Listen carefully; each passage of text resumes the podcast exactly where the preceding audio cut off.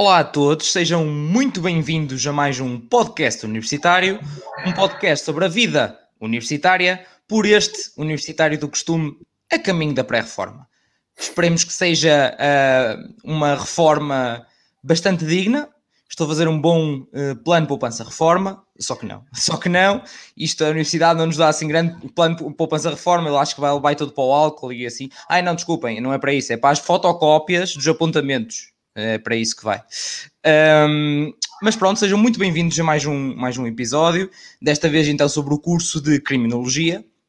Mas, obviamente, tenho que vos agradecer primeiro a vocês que estão a ver ou ouvir agora no YouTube ou que estão nos ouvir nas plataformas de áudio, continuam a dar muito apoio ao podcast, continuam a ouvir o podcast, continuam a partilhar o podcast e por isso só tenho que vos agradecer imenso porque é por isso que eu continuo aqui todas as semanas, porque vocês estão desse lado para ouvir e para acompanhar um, os conteúdos do podcast. E estou aqui para vocês, já sabem. Estou aqui é para vos ajudar, para dar a conhecer novos cursos e outros temas que, entretanto, irão, irão surgir. Sim, porque não vamos estar aqui infinitamente só a falar sobre cursos. Também, não é? Também há de vos cansar a vocês e a mim. Portanto, é, ou desistia a certo ponto, porque eu nunca vou cobrir todos os cursos. Adorava um dia atingir esse objetivo um, mas irei trazer já, entretanto, outros, outros temas muito em breve.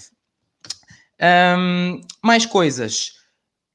Em relação a, a, números, para quem costuma estar a, a, a, par, continuamos, já temos mais de 1500 no Instagram. Não se esqueçam de seguir o podcast no, no Instagram e no Facebook. Um, aqui no YouTube, um, que estamos a fazer o live, já temos mais de 400 subscritores, portanto, muito obrigado a todos. Se ainda não subscrevem, estão à espera de quê, não é? Acho que se estão aqui a ver ou ouvir, não custa nada um cliquezinho e apoiam o podcast.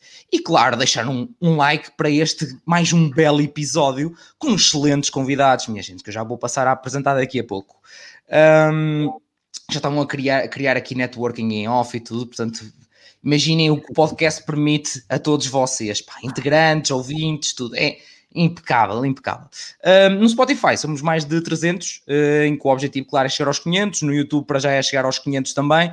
Vamos a uh, baby steps e vamos, havemos de chegar a algum lado, tipo a Sacabenha, coisa do género, não sei. Vamos ver.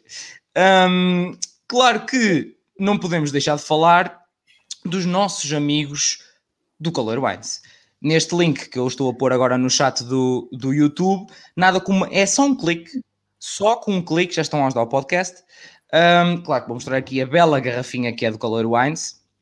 Para quem tem curiosidade, um, eu fiz um unboxing no, no Instagram. Pá, é uma experiência incrível. Eu, eu, eu, não me canso de dizer isto, que é mesmo incrível. Nunca vi tal, uma experiência, já vi muita coisa de unboxings de tecnologias e não sei o quê. Opa, o pormenor, a personalização que eles fizeram a toda a caixa, todo uh, o texto, tudo que está lá escrito, opa, é muito bom, é mesmo para universitários. Então, quem tiver curiosidade, veja o unboxing no Instagram e depois, quem quiser, obviamente, se hidratar e matar o bicho por dentro, como eu costumo dizer, com um bom vinho, um, conseguem através do link que está aí no, no, na descrição ou no, na bio do Instagram ou aqui nos comentários, conseguem uh, comprar, se quiserem, uma garrafa ou a caixa ou até um emblema muito fixe do, do Color Wines. E, e, pronto, e dessa forma, se utilizarem o cupão do PODUNI10, têm ainda 10% de desconto Portanto, é uma ajudinha para vocês, um miminho para vocês, uh, por ajudarem e por apoiarem o, o, o, podcast, por estarem aqui ouvir este chato que não se calou ainda, não foi? Já sei, eu já sei, mas faz parte, pessoal, já sabem. Um, entretanto, então, estamos então para falar sobre o curso de Criminologia, que já está aqui o pessoal bastante. Mas nunca mais apresento, nunca mais vamos falar sobre isto. Calma, minha gente. É sexta-feira, à noite, não é como se fôssemos para uma discoteca agora, portanto, relaxem, hidratem-se e vamos lá uma bela conversa. Quem é que temos connosco? Temos connosco a Ana. A Ana frequenta o terceiro ano na Universidade de Luzia do Norte, no Porto. Um, no curso, claro não vale a pena dizer o curso, não é? Curso de Criminologia, não é, minha gente? Uh, faz parte do núcleo há três anos. Está a concorrer como lista única para ficar agora na lista de, como presidente do núcleo. Não, não é oficial, já sei, Ana, não é nada oficial e tal e coisa, mas é quase, é a única lista a concorrer, vamos ver, eh, mas eh, será certamente um, uma boa oportunidade para evoluir. Um, também já vamos falar um bocadinho sobre essa vida extracurricular. Um, oh, Ana, fiquei. Tu não tens hobbies? Disseste-me que não tinhas hobbies, Ana. Quem é que não tem hobbies? Mas não seja, está no sofá a ver, a ver o Big Brother, não sei. Antes de mais, eu queria dizer boa noite a toda a gente, boa noite aos criminólogos, boa noite a quem está a estudar criminologia e uh, boa noite a vocês. Quero também agradecer este convite. Uh, boa noite a ti, Rafael, e obrigada. E boa noite a ti, João, caro colega e caro futuro criminólogo também. Um, queria, queria dizer que é com bastante orgulho que estou cá, um, como futura presidente do núcleo. Um, em relação aos hobbies, quando se vive sozinha é difícil ter hobbies. Será que é difícil? Nem que seja ver um Netflix em chill, tipo, nem mesmo sozinho? Depende, depende da quantidade de tempo que tu estudes primeiro ponto. Mas sim, é uma sexta-feira à noite, sim. Muito bem, muito bem. É importante ter tempo para nós, minha gente. Não é só estudar ou trabalhar, ou seja o que for. E eu que o digo é que sou estudante trabalhador e ainda tenho um podcast, portanto, ah, tempo, acham. O que é, que é isso? Tempo. e dormir. Também não conheço esse conceito. uh, temos também connosco o João. O João é finalista está então no terceiro ano do curso de Criminologia, atualmente é presidente do Núcleo de Estudantes de Criminologia da Universidade de Fernando Pessoa. Um, no ano letivo anterior foi secretário neste mesmo núcleo. Uh, participou também na organização de duas edições das Jornadas de Criminologia na Universidade de Fernando Pessoa e na organização do primeiro Encontro Nacional de Estudantes de Criminologia. Uh, se, se há coisa mais bonita que um encontro nacional de estudantes, seja de que curso forem, neste caso de criminologia. Hein? Isto é que é de louvar, pá. Acredito, Ora, acredito antes de mais, boa noite a ti, Rafael, e obrigado pelo convite para, para cá estar. Por acaso já tinha ouvido falar de, desta iniciativa do podcast universitário, assim muito por alto, mas depois de ser convidado tive que investigar melhor a coisa. e boa noite também à Ana e boa noite a, a todos os que nos estão a ver, até em particular aos colegas que já, já comentaram e que eu já, já dei uma vista de olhos. Sim, já vou entretanto mostrando aqui e ler alguns, alguns comentários. Um, mas eu não acabei de te apresentar, João. Ah, peço desculpa. Estavas... Não, sem stress, estás à vontade. Nós aqui estamos numa conversa como se estivéssemos num café. Isto não há cá problemas de interrupções, nem, isto não estamos na SIC, nem. Muito por amor de Deus. Espera aí que eu vou pedir uns termossos. Ah, claro, então, por amor de Deus, só faltam os termossos e uma mini. Neste caso, temos o vinho do Color Wines, que é muito bom, e para esta horinha também, para relaxar. Estou a gostar, estou a beber, obviamente, né? como é óbvio.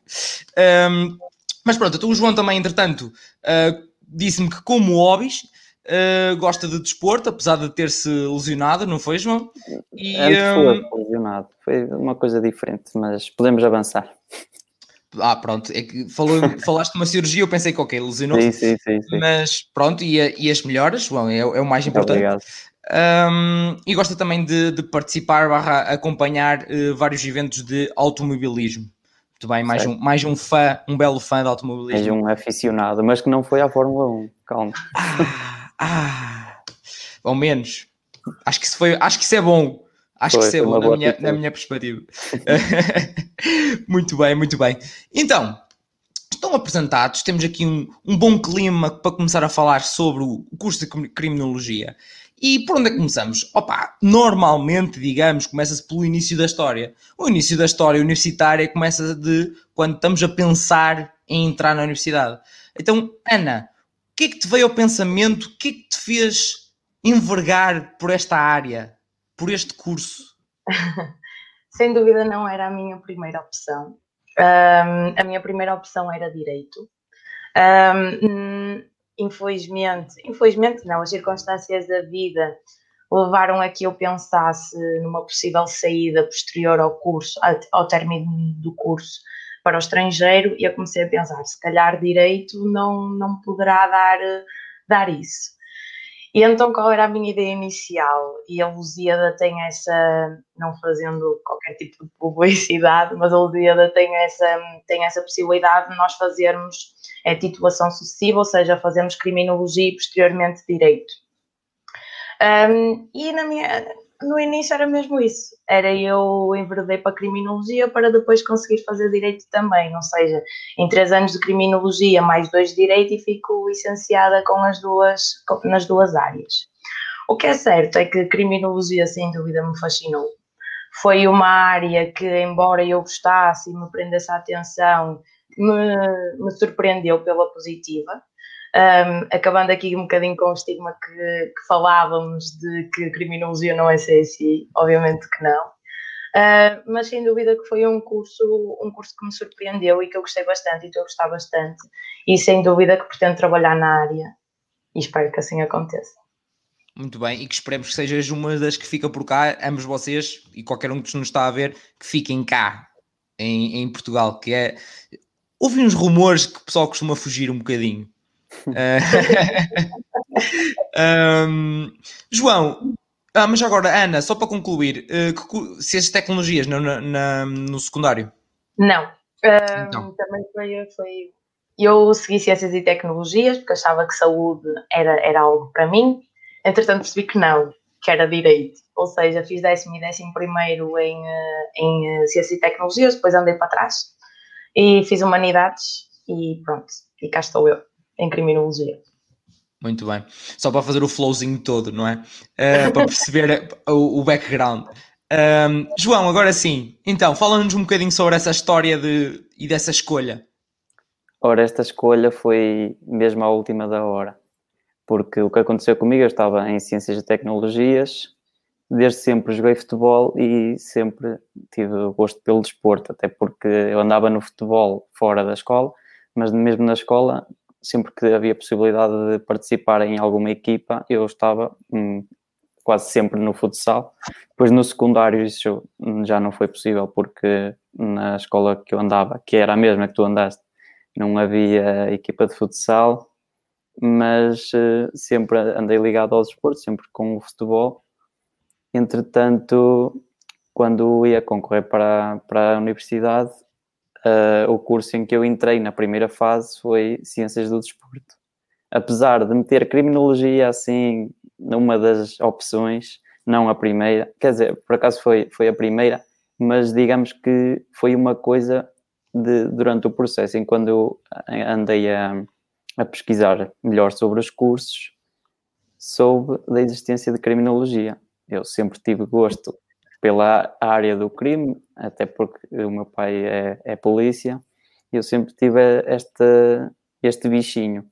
Só que nunca tinha pensado bem sobre uma possibilidade de, de estudar sobre o caso. Eu já tinha pensado em, em um, algum dia ser polícia, ou até mesmo pertencer às operações especiais ou algo do género, mas nunca tinha pensado bem sobre, sobre a possibilidade de, de estudar e nem eu sabia da existência do curso de Criminologia, mas depois de, de ver que existia, não, não pensei duas vezes, meti como uma das opções, mas como não, não cheguei a ter média para entrar na, na pública para o curso, porque só, também só tem dois, duas universidades públicas com este curso, que é a Faculdade de Direito da Universidade do Porto e, a, e na Universidade do Minho. Então entrei em Ciências do Desporto. E nada que me aborrecesse, só que depois falei melhor com os meus pais e, entretanto, na segunda fase foi o 8 ou 80 e pronto, decidi arriscar e entrei na, na Universidade de Fernando Pessoa e não me arrependo nada, porque apesar de gostar muito de desporto, dá para conciliar as duas coisas. Em criminologia eu posso fazer o desporto, deixar o desporto só para mim e, e continuar com a trabalhar numa área que eu, que eu gosto mais, porque sinceramente eu vi o desporto como um hobby, tal como foi, foi dito na, na apresentação, e não tanto como uma área para eu, para eu se calhar trabalhar. Claro. E para quem não, não possa não ter percebido, o João estava a falar eh, para mim da, da questão da, da, da escola secundária. Eh, antes estudámos na escola secundária Ferreira de Castro em, eh, em Oliveira das Mães. Já agora, jogaste quem no Oliveirense? Chegaste a jogar no Oliveirense no, não, no não, futebol? Não, foi sempre no Carregosense. Ah, em Carregosense? Não, não, foi no Carregosense. cheguei quase a estar no Cesarense, mas foi só uma coisa muito. Não cheguei a jogar mesmo, foi só mesmo alguns treinos. Por isso foi tudo na, na zona. Eu joguei no Sotelo, conheces? Sim, conheces sim, Sotelo? sim. E, entretanto, conheço. Entretanto, o meu último clube foi o Loureiro, já Também. como jogador sub-22. no ano passado. Joguei contra todos esses, só que eu só fui até juvenil de segundo ano, exatamente, foi isso. Foi o meu último ano, acho eu, foi juvenil de segundo ano. Um, uhum. Entretanto, né, música, futebol e uh, escola secundária, tive que fazer um bocadinho de opções, em princípio, se não, mais uma vez. Mas eu não gosto de dormir nem ter tempo, ter tempo livre, como vocês devem imaginar. É, pronto, é isto, sempre foi na minha vida isto. Um, mas muito bem, portanto, pessoal, vem. À última da hora, mais última da hora, mais para aqui, mais para lá. O que interessa é acabar por si, seguir e fazer aquilo que se gosta. Portanto, nada como uh, isso lá. Isso para chegar onde? Se tiverem perguntas, pessoal, claro, estamos aqui é para isso, não é? Fazer umas belas perguntitas aqui no, neste belo live. Se estão a ouvir isto depois e ficarem com alguma questão, claro, sempre podem mandar em mensagem ou para os convidados que estão identificados nas publicações, ou para mim e eu falar com eles, encaminhar para eles, seja o que for. Já sabem, eu sou o Jabradão, não vou saber nada sobre este curso, estou aqui para aprender agora, qualquer coisa sobre ele. Um, portanto, é, o que interessa é vocês tem essa interação e qualquer dúvida, dúvida estou aqui é para por tentar tirar a vergonha que eu tinha na minha altura, por exemplo, até na Expo, ia para lá e falar com alguém e ficávamos tipo, eh, será que vou, vou falar, não vou, pega um panfleto e uma caneta para me embora, pronto. Era, era isto, ambos sabemos que quase toda a gente fazia era isto. E depois ia pelos brindes, aquelas coisas e tal, mas eh, a gente não tinha bem noção. Portanto, um, se tiverem alguma questão, uh, façam. Antes de continuarmos, vou já vir aqui dar as boas noites a todo o pessoal que está aqui nos comentários. A Ana Silva está-nos a dizer boa noite. O José Gonçalves também diz-nos boa noite a todos. Todos, todos os de criminologia UFP a ver o nosso presidente. Vai Jesus de criminologia. muito bom, muito bom. Uh, Força Amigos João, diz o Rafael Correia. UFP diz a, o Samuel Silva. Uh, o Rafael diz boa noite, Ana, boa noite, João. Um, a Inês Filipa diz-nos parabéns por este projeto, muito obrigado. E a Carolina Conde diz-nos também boa noite, o LP. Um, entretanto, o que, é que vamos, o que é que vamos falar mais? Antes de entrar aqui na pergunta, que também tem aqui a Ana, já fez uma pergunta e muito bem, muito obrigado. Uh, queria só que vocês puxassem agora um bocadinho mais adaptar à vossa universidade, ou seja, Ana, como é que defines o curso de Criminologia? Puxa o teu Chagas Freitas cá em ti e um, define um bocadinho o curso de Criminologia na Universidade Lusíada do Norte. Ok, como, eu não, como todos sabem, Criminologia está inserido na, na Faculdade de Direito, ou seja, bastantes cadeiras nós temos eh, relacionadas com direito, nomeadamente direito penal, direito processual penal, direito probatório, eh, mediação penal, um, etc. Ou seja, o, o nosso curso um, tem uma vertente relacionada sobretudo com o direito. Temos também a vertente da psicologia, da vitimologia, um, a parte do, do, por exemplo, do, da vitimologia, na, temos várias cadeiras sobre isso, na parte do pensamento antissocial também, ou seja, nós, somos, nós temos três anos, um, no primeiro ano cadeiras mais introdutórias, algumas delas um, únicas, únicas naquele semestre, outras que têm continuação em outros. Temos no terceiro ano, então, o estágio de um semestre, que com esta situação do Covid, um, o ano passado já não se realizou, este ano esperemos que se realize. Um, e pronto, é basicamente isso. Nós temos como docentes vários, vários nomes bastante conhecidos, nomeadamente o professor Cândido Agra, um professor catedrático que fundou o nosso curso de Criminologia em Portugal na FEDUP. Um, temos também uh, vários professores uh, com um nome bastante conhecidos em Direito.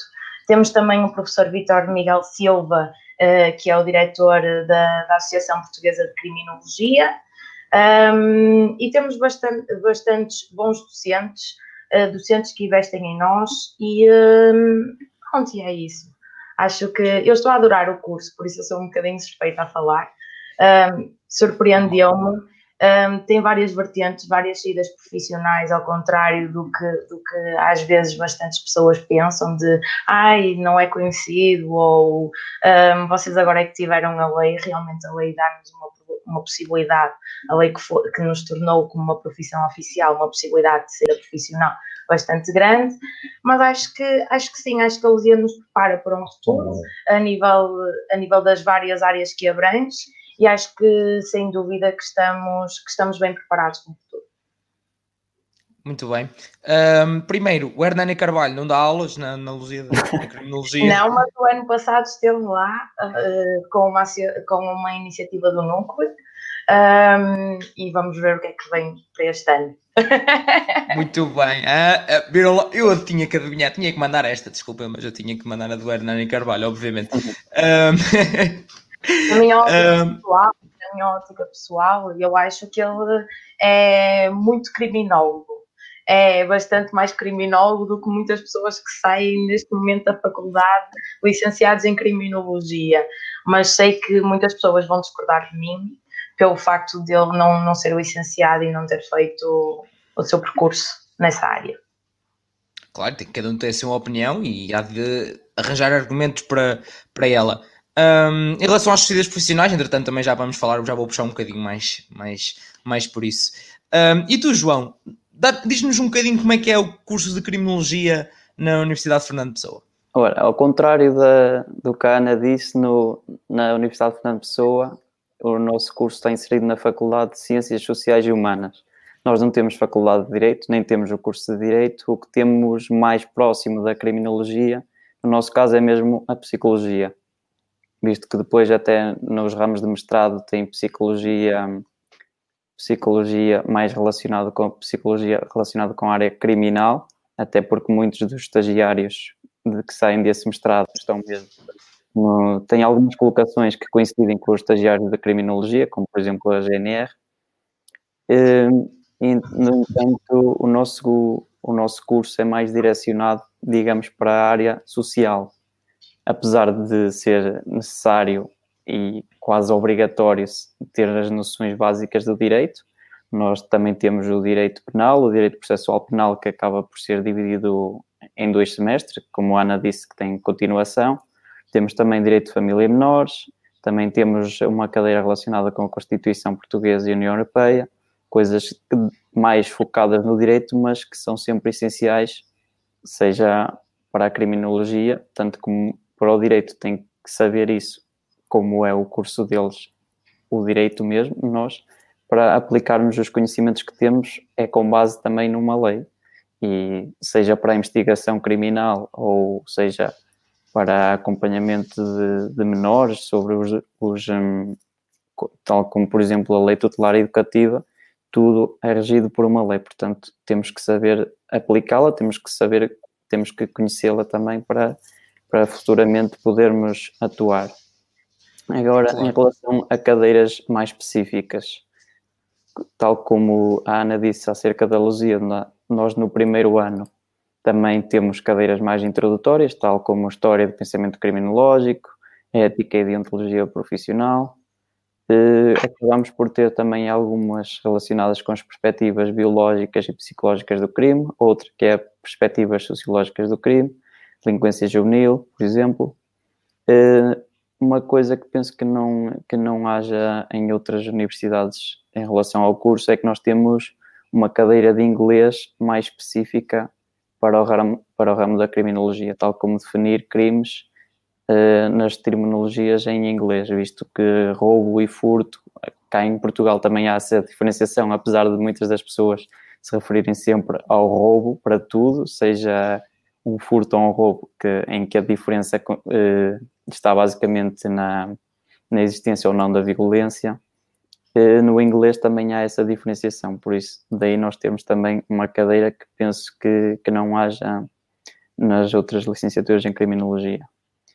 Eh, uma das, das cadeiras que, que, também mais me marca, porque tenho gosto nessa área, é técnicas de investigação criminal, em que o docente é mesmo uh, inspetor da Polícia Judiciária, e também temos uh, uma que é Medicina Legal e Toxicologia, que conta com uh, um, uh, um médico da, no Instituto de Medicina Legal e Ciências Forenses.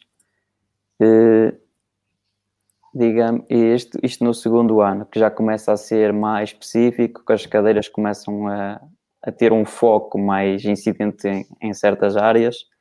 E depois, indo para o terceiro ano, em que o segundo semestre é dedicado ao estágio, no primeiro temos eh, crime de adições, prevenção e reinserção social, criminalidade sexual e género, eh, sistemas penitenciários e execução de penas, que tem a ver com, a, com o estudo da, da aplicação das penas, e depois temos duas opcionais, que é entre terrorismo e medidas de segurança e opinião pública. Eu, no meu caso, optei por terrorismo porque tenho interesse nesta área, em saber eh, medidas de segurança, quais é que são as medidas aplicadas e as técnicas de contra-terrorismo aplicadas ao nível global, porque é uma área que sempre me interessou e toda a gente se lembra do 11 de setembro e a partir daí a, eh, a segurança a nível mundial foi encarada de, de uma forma totalmente diferente.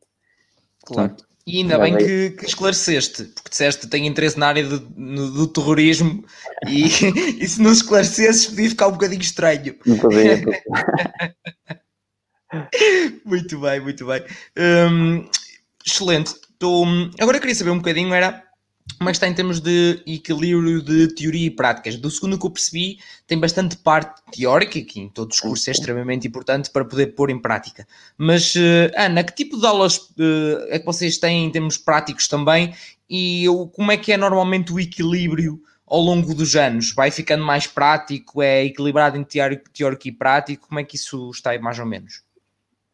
É assim, eu posso dizer que o nosso, o nosso, e foi algo que eu aprendi, nós acima de tudo temos de saber a teoria inicialmente, para depois a colocar em prática, por muito que ela até possa, na nossa ótica de estudante universitário, e, e muitos iludidos com esta área, achar que é o CSI, então achar que vai ter, que vai andar ali à beira de um corpo, ou que vai tirar impressões digitais, ou algo assim do género. Realmente, no meu primeiro ano, e um, também aqui usando as minhas cábulas, não é? Nós tivemos um, uh, eh, a maior parte das cadeiras uh, teóricas. Um, tivemos uma, uma, uma cadeira de criminologia clínica em que tivemos uma vertente, uma vertente mais prática com um, um dos docentes, uh, nomeadamente a simulação de, de, uma possível entrevista a um, a um, a um, a um criminoso. Um, a nível das cadeiras de direito, essa parte prática vê-se ao nível dos casos práticos que resolvemos. Um, temos também no primeiro ano um, aquilo que é chamado metodologia de investigação e, e, técnica de informação, que na minha ótica era algo uh, que deveria ser melhorado, porque acho que uh, não sei se, se, o João tem essa, tem essa visão ou, ou até se na, na faculdade dele isso está melhor, melhorado em relação à nossa, mas nós realmente tendo uma cadeira de metodologia de investigação apenas no primeiro ano, acaba por não nos dar as bases necessárias, se calhar, para saídas profissionais que exigem isso ou até no segundo ciclo, no mestrado. Certo. Depois, um, depois na, no, no, no segundo ano, eu tive criminalística e metodologia da investigação criminal. Isto era talvez a parte mais, uh, mais parecida com aquilo que as pessoas estão à espera do curso, em que aprendemos a parte da, da, da, das impressões digitais, essas coisas assim, com o professor Vitor, Vitor Silva, uh, como eu falei. A nível da, no segundo ano ainda, na Justiça Restaurativa e Mediação, um, a, nível de, a nível de mais de prática, tivemos então um, a possibilidade de fazer uma entrevista, sendo, o, sendo os entrevistadores, ou seja, colocando-nos no papel do mediador. Um, uh, eh, depois, uh, já neste terceiro ano, ainda não tive algo prático posso dizer que na minha ótica, mesmo que ela tenha mudado um bocadinho, uh, porque eu achava que a prática é que era bom e, e, que nos formávamos e era prático, e não, realmente mudei bastante o meu pensamento e percebi que a teoria é fundamental para podermos passar à prática. Contudo, uh, considero que o nosso curso uh, seja talvez 98 ou 95% teórico e, e por acaso isso vem de encontro a uma conversa que até estava a ter hoje na faculdade, de até que ponto é que nós estaremos preparados para um futuro. Embora eu acho que sim, que a teoria é fundamental, um, mas acho que talvez, e seja talvez a minha visão e o ensino universitário seja simplesmente assim, atenção. Uh, mas acho que sim, e coloca que acho que estamos bem preparados. A nível prático, suponho que era algo a melhorar. Claro, e acho que deverás sentir muito mais aquilo que realmente te ajuda ou não e o que é que falta depois no mercado de trabalho, acredita? Eu já achava, eu já achava imenso uh, que faltava imensas coisas e que era preciso melhorar nisto e naquilo, mas depois no mercado de trabalho, coisas específicas que tu pensas, caramba, tem aqui gajos que estão há 20 anos nesta área e eu em dois meses topei que isto faz super falta, é tipo, what the fuck? Sim, sim, sim, eu isso acredito, mesmo na nossa área, a nível, por exemplo, de, de programas, um, eu acredito que sem a teoria, não, uh, programas a nível da intervenção, a nível, por exemplo, da reincidência ou até da prevenção do crime, eu acho que isso é essencial, sem dúvida alguma. Agora que, que e também considero que o estágio é algo importante. Uh, um, o João, por acaso, o ano passado não teve essa possibilidade, mas eu acho que o estágio é sem dúvida algo importante também para nós assentarmos realmente, porque, pelo menos na, na minha faculdade, nós podemos escolher o sítio de estágio, há uma lista um, que tem acordo com a faculdade, de uma lista em que várias, várias instituições têm acordo com a faculdade, mas nós também podemos procurar nós. Eu acho que esse estágio acaba por ser fundamental, até para nós colocarmos se mesmo naquele, naquele cargo ou naquela área que gostamos, visto que o nosso curso pode ter várias saídas profissionais em várias áreas completamente diferentes. Claro. Muito bem. João, e tu, como é que está esse equilíbrio uh, prático e teórico? Pois é, o equilíbrio está assim um bocado desnivelado. a parte teórica é mesmo essencial, como a Ana disse, e isso não, não há dúvidas Agora, em relação à parte prática, acaba também por ser um bocado difícil, visto que o nosso curso é ainda um pouco recente em Portugal, visto que o primeiro foi aberto, penso que em 2006, na FEDUP. Se não estou em erro, acho que foi em 2006. Foi, foi nessa altura o professor Cândido Agra eh, fez a proposta em 2002, mas mais tarde é que ele foi eh, uhum. aceito. E acaba por ser um bocado recente, até que como não sei se tu sabes, Rafael, mas uh, o nosso, a nossa profissão, digamos, de criminólogo mesmo, porque já havia pessoas com a formação em criminologia, mas já a trabalhar, mas nunca com, uh, com o nome de criminólogo, visto que só foi reconhecida e regulamentado no ano passado. A sério? A sério. Tchau, que cena, lá está, eu sou o leigo aqui, portanto vocês tragam-me essas coisas todas acho que é a altura de nós também agradecemos uh, à APC Sim, por, sem essa, dúvida, por essa sem dúvida.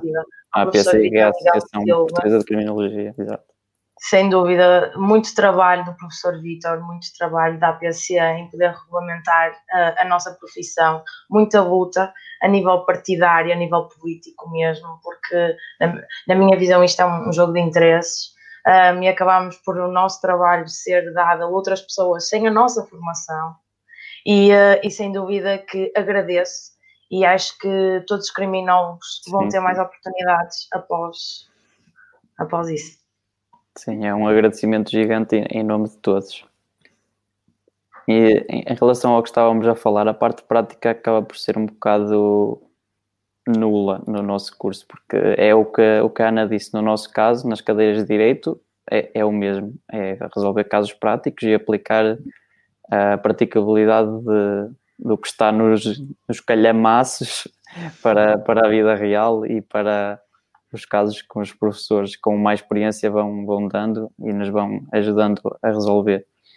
Depois há também uma parte mais prática em relação a algumas cadeiras, como por exemplo a de delinquência juvenil e psicopatologia e crime, em que há uns certos diagnósticos que, que pretendem fazer avaliações, por exemplo, de reincidência ou então mesmo ver algumas, alguns distúrbios mentais que são mais provenientes da, da psicologia, mas visto que a criminologia envolve várias áreas, desde o direito, psicologia, sociologia ou, ou até as ciências forenses, eh, nesta área também há uma, uma certa prática, visto que também resolvemos alguns casos práticos relacionados com isso, como por exemplo, eu cheguei a fazer um trabalho que era relacionado com, eh, com os incendiários, que chegaram a ser dois deles um bocado famosos que até fizeram uma entrevista para a SIC, estavam eh, na, no estabelecimento prisional Santa Cruz do Bispo e sendo que eles tinham alguns distúrbios e algumas perturbações mentais, estavam apenas com medidas de segurança, não, eh, não era uma, uma pena de prisão efetiva, mas sim uma medida de segurança, que era privativa da liberdade também, e daí eles estarem lá na, no estabelecimento prisional, mas com outras atividades. Por exemplo, um deles eh, era, digamos, o pastor da, daquele estabelecimento prisional, que eu já tive a oportunidade de visitar e que aquilo é totalmente diferente da, da ideia que as pessoas podem ter, porque aquilo é basicamente uma quinta adaptada, em que até leite é produzido lá, por isso podem ver que... Ui, é, peraí, é, a prisão tem... A prisão é uma quinta. Que? Então, pessoal, sim, sim. acabou o momento mind blow de hoje. É, faz a produção de leite numa prisão, portanto, uh, e não ah, é no chuveiro, portanto, ora bem, portanto, não é na apanha, existe, é que também existe a apanha das couves, mas da apanha de sabonete. Sim, sim, sim apanha, lá apanha-se tudo. Ai, o que Meu Deus. Agora um, tem Covid, se calhar. Pois, uh, isso também, infelizmente. Mas, opa, agora, agora fiquei para a minha vida agora. Fiquei para a é, minha mas vida. é verdade, eu também não, não tinha ideia. Então é um pequeno mundo à parte lá dentro. Eles são autossobreviventes quase, daqui a nada. Quase, quase. Mas é verdade, e aquilo acaba por não ter uh, uma vedação física para um dos lados da, do estabelecimento prisional, em que aquilo é, digamos, campo aberto e depois tem um rio. Pelo que eu vi na altura e pelo que disseram, que não tínhamos. Não sei, não tenho a certeza se é bem assim ou não. Muito bem. Ou seja, se quiserem, se alguém fugir, sabem onde é que encontrá-la, é na Foz. lá está lá ao fundo, alguns, algum fugir, montou-se numa barca até ao, até ao rio e pronto, foi parar à Foz. Muito bem, sim senhor. Agora, agora fiquei para a minha vida, desculpa, mas a minha vida é isto. Vim para aqui jabardar, vocês é que dão seriedade. Sim, mas muito bem. É já, agora aproveitando o tema, estarmos a falar do estabelecimento prisional, muitas pessoas se calhar não sabem qual é o propósito principal das penas, porque basta ler o, o preâmbulo do Código Penal que tal como todos os livros têm, por exemplo, um prefácio, o, o Código Penal tem um preâmbulo que explica quais são os principais eh, princípios e qual é o seu propósito. E o propósito das penas é a reinserção social, não é punir as pessoas pelo que fizeram, mas sim reinseri-las na sociedade para que sejam, para que voltem, digamos, pessoas melhores. E daí esta importância das atividades na, no estabelecimento prisional para exatamente para, para esse propósito exceto aqueles que já são muito amigos, excelentes pessoas, como os amigos do Sócrates e coisas assim, opa, já são tão amigos, pá, já lhe oferecem casas e tu em França, tipo, que queres melhor que isso? Você vão prender essas pessoas para quê? Então, já são tão amigos. Pronto, Rafael, deixa-me só dizer uma coisa. Realmente o João tem razão, é mesmo esse o fim das penas, ao contrário do que, do que a nossa sociedade acha e contrariamente, por exemplo, aos Estados Unidos que pronto, têm penas indefinidas e as pessoas acabam por morrer lá. Mas hum, a minha questão, enquanto, enquanto futura criminóloga, em relação a isso, é mesmo até que ponto é que o Estado garante, isto um bocadinho aqui na vertente da Hernani Carvalho, até que ponto é que o Estado garante essa reinserção, uma vez que lá dentro coloca a questão se são feitos programas suficientes para, para prevenir ou diminuir a possível reincidência e mesmo cá fora um, o que é que é feito após a pessoa um, a pessoa sair para estar reinserida, porque não basta dizer tu a partir de agora estás reinserido e agora uhum. sais da prisão e estás reinserido. Quando, por exemplo, isto não defendendo de maneira alguma os criminosos, mas eu acho que vários deles perdem a família, perdem o trabalho e eu coloco a questão até que ponto é que quando eles saem estão reinseridos na sociedade. Na minha ótica, não estão.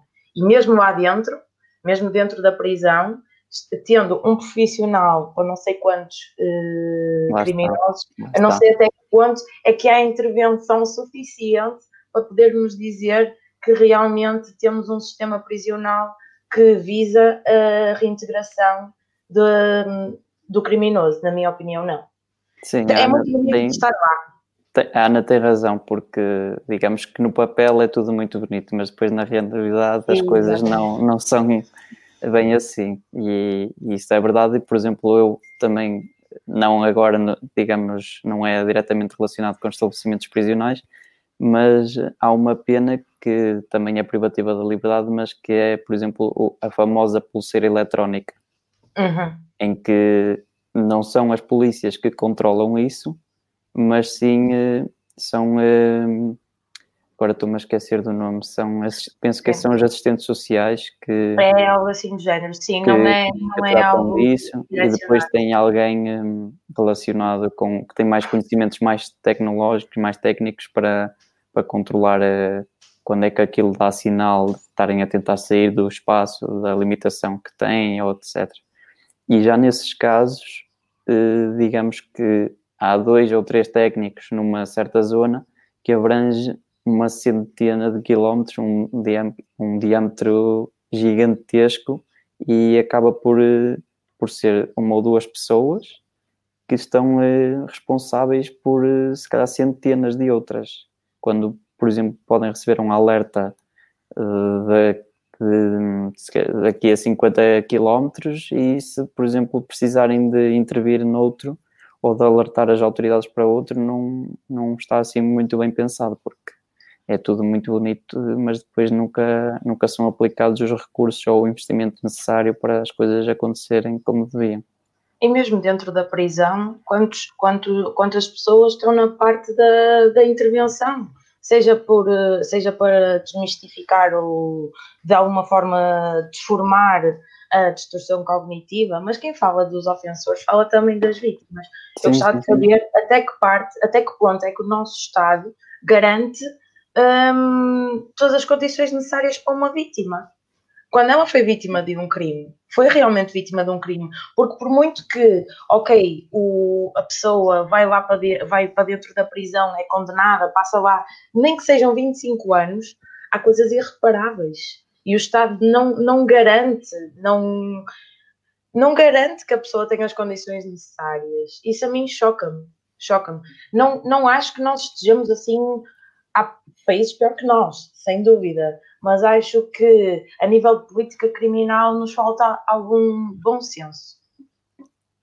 Pronto, mas isso, isso, bom senso, isso é toda uma outra questão. Falta de investimento é, é uma questão. Bom senso. Quando eu digo bom senso, é hum, já acho que é outro nível. Acho que devia haver um curso de bom senso. Uh, acho, que, vamos criar a licenciatura. Acho que vou fazer, uh, apresentar a candidatura à 3GS para a criação de um curso de bom senso. Mas pronto. Um, muito bem. Portanto, como bem pessoal, há muito por onde explorar, muito por onde por onde falar e muito conhecimento uh, bastante abrangente de, desta, desta área. Antes de continuarmos com as perguntas, que eu tenho aqui também uns temitas engraçados para falar, a Ana colocou-nos uma questão há pouco que era qual é a diferença entre ciências forenses e criminologia. Segundo o que eu percebi há pouco, até estava inserida as ciências forenses acabam por estar inseridas em criminologia. Percebi bem, Ana?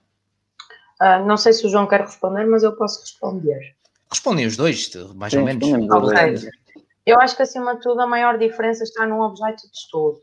A criminologia tem, tem vários objetos de estudo, nomeadamente o crime, a vítima, o agressor, a, a própria reação social. As ciências forenses não, as ciências forenses já estão mais numa área ligada até com a medicina. Um, uhum. sim, o nosso curso pode abranger e abrange as ciências forenses, um, mas são coisas distintas. Exatamente, a Ana falou muito bem. Uh, digamos que as ciências forenses calhar estão mais relacionadas com algo físico e com algo que pode constituir um meio de prova para depois se produzir uh, a dita prova que é necessária para haver um julgamento, enquanto que a criminologia é, digamos, mais um, direcionada para a área social, que tenta mais perceber as diferentes perspectivas, como a Ana disse, tanto de uma vítima como do delinquente, e acaba por ser mais abrangente. Claro que também há a necessidade de um conhecimento das ciências forenses, e tal como eu falei, temos uma cadeira que é técnicas de investigação criminal, que apesar do curso não ser o CSI, também tem essa vertente integrada e visto que muitas, muitas pessoas que entram para este curso é se calhar com o objetivo de ingressar na Polícia Judiciária. Muito bem. Eu não, eu não digo a maioria, eu acho que quase 99,9. Pois. Se eu disser que, que foi com esse objetivo que entrei, se calhar já estou a representar muita gente. um, então diria que em ciências forenses são, eles devem ter um, uma cadeira de fotografia. Provavelmente. São eles que vão tirar, então é, é isso que eu, segundo que eu percebi, que eles fazem mais essa parte de recolha, se calhar, de provas de investigação, sim, é, pronto. Sim, sim, As tais impressões Além, digitais, esse tipo de coisas. Ou até mesmo trabalho em laboratório. Exato, criminologia também pode fazer isso, mas digamos que a criminologia. Uh... A criminologia só por, por si só não será suficiente para. Exato, uma, a criminologia, digamos, mexe, mexe as pecinhas, tudo o que anda à volta do crime, mas não faz nada em específico. Ok, menos, mas vocês também têm a parte, digamos, aquela preparação para ir para o terreno, digamos, com ou têm licença de porte de arma, por exemplo, ou essa parte vocês já não chegam não, a essa não. parte? Não, não, não, por exemplo, eu digo que nós talvez ainda estejamos um bocado atrasados em relação a isso e também em relação ao concurso para, para as forças e serviços de segurança, como é, por exemplo, para a Polícia Judiciária, em que 40% das vagas são dedicados aos licenciados em Direito. E ou chegou a haver um evento que eu estive, um deles foi já em 2000 e, já não sei se foi em 2018 ou penso que foi em 2000, não, foi em 2019, em que estava um eh, ex-coordenador de, de, investigação criminal da Polícia Judiciária e eu questionei o porquê de, de haver 40% das vagas dedicadas para licenciados em Direito e por, porque é que não havia para Criminologia. Como foi respondido é que, tá, além de ser uma área recente, é, para a investigação criminal e para a produção de prova, o direito é fundamental e tem que haver mesmo um conhecimento muito grande de, dessa área. No entanto, depois num, num, outro evento, este que já foi no, no primeiro Encontro Nacional de Criminologia, também fiz uma questão do género, em que me foi dito de novo que o direito era muito importante e que, sem dúvida, que tinham que dedicar essas vagas ao pessoal do direito e que sem o direito não se poderia fazer nada em relação à investigação criminal mas é o que eu digo, na criminologia também tem as suas cadeiras de direito, também tem o direito penal, o direito processual penal, e no, no, nosso caso até temos duas de processual penal, que é o que, o que nos diz os, os, os modos de, de atuar para a, para a obtenção de prova, e, e fico, fiquei um bocado sem resposta em relação a isso, porque o ingresso para a Polícia Judiciária é um concurso muito grande, em que são feitas muitas provas, e mesmo depois de passar todas essas provas, há um curso próprio da Polícia Judiciária. Portanto, se é tão necessário esse direito e se acham que é uma coisa fulcral para, para poder trabalhar na Polícia Judiciária, o que é que o curso deles vai acrescentar de mais que não possa ser colmatado, por exemplo, esse curso qual, qual é o problema de uma pessoa em criminologia entrar e obter esses conhecimentos necessários de direito mais, digamos, mais uh, essenciais, porque acaba por ser um bocado estranho. Parece que ao estarem a dedicar os 40% para as pessoas de direito, parece que elas são as únicas que vão sair lá capazes para, para trabalhar nesse ramo. E parece que estão a anular uh, a pertinência do, do próprio curso deles, que acaba por ter quase um ano. Mas eu acho que também vai muito. Acho que estamos num, num percurso de aceitação por parte da sociedade que nós somos um papel fundamental. E eu sim, acho sim. que. Eu, e, e até quero... desconhecimento da nossa área. Sim, sim, eu quero acreditar que daqui a uns anos nós vamos ser uh, peças fundamentais na na detenção e no tratamento do crime, seja na prevenção, antes ou depois, ou depois da, da ocorrência do crime. Agora, acho, acho que sim, acho que tens bastante razão. Acho que a nossa área é, não digo desvalorizada, mas é esquecida. E hum, nós também temos as cadeiras de direito que eles têm para aquela área específica. Ou seja, tal como João, eu não entendo porque é que há uh, uma definição de uma, de uma porção para direito mas eu acho também que hum, isso vai um bocadinho por um egoísmo por parte dos psicólogos, dos, dos, um, dos advogados, desculpa. Porque eu acho que, cada, acho que há advogados que realmente nos vão abrir as portas. Por exemplo, o uhum. caso do Rosa Grilo foi, foi um, um, caso que, que foi trabalho de, de multidisciplinar. Exatamente.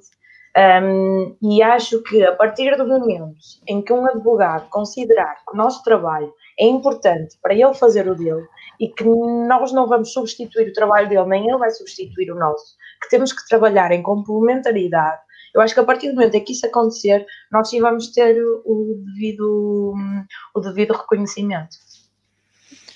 Eu, pronto, uh, entendo perfeitamente aí e acho que é um dos passos importantes, se calhar, para esse maior reconhecimento da, da vossa profissão, futura profissão, será essa profissionalização agora que foi, que foi uh, adquirida. Acho que isso é um passo bastante importante. Outra coisa que então essa associação deve fazer, como qualquer associação profissional de uma profissão, é tentar se aproximar o máximo, aproximar o máximo as universidades do mercado de trabalho. Isso é uma das grandes dificuldades que eu até hoje ainda não consegui perceber bem o porquê de qualquer curso. É, tem, então, se as pessoas são formadas para fazer aquilo, porque é que vocês não falam uns com os outros? Tipo, olha, eu preciso daquilo, eu tenho isto, preciso daquilo, tenho isto. Pá, falar, gente, tipo, não sabem o que é que é, palavras e tal, interligadas, formam frases, tipo, em tudo há um jogo de interesse, em tudo há um jogo de interesses. E antes o criminólogo não era reconhecido, então o nosso trabalho era feito por psicólogos, por advogados.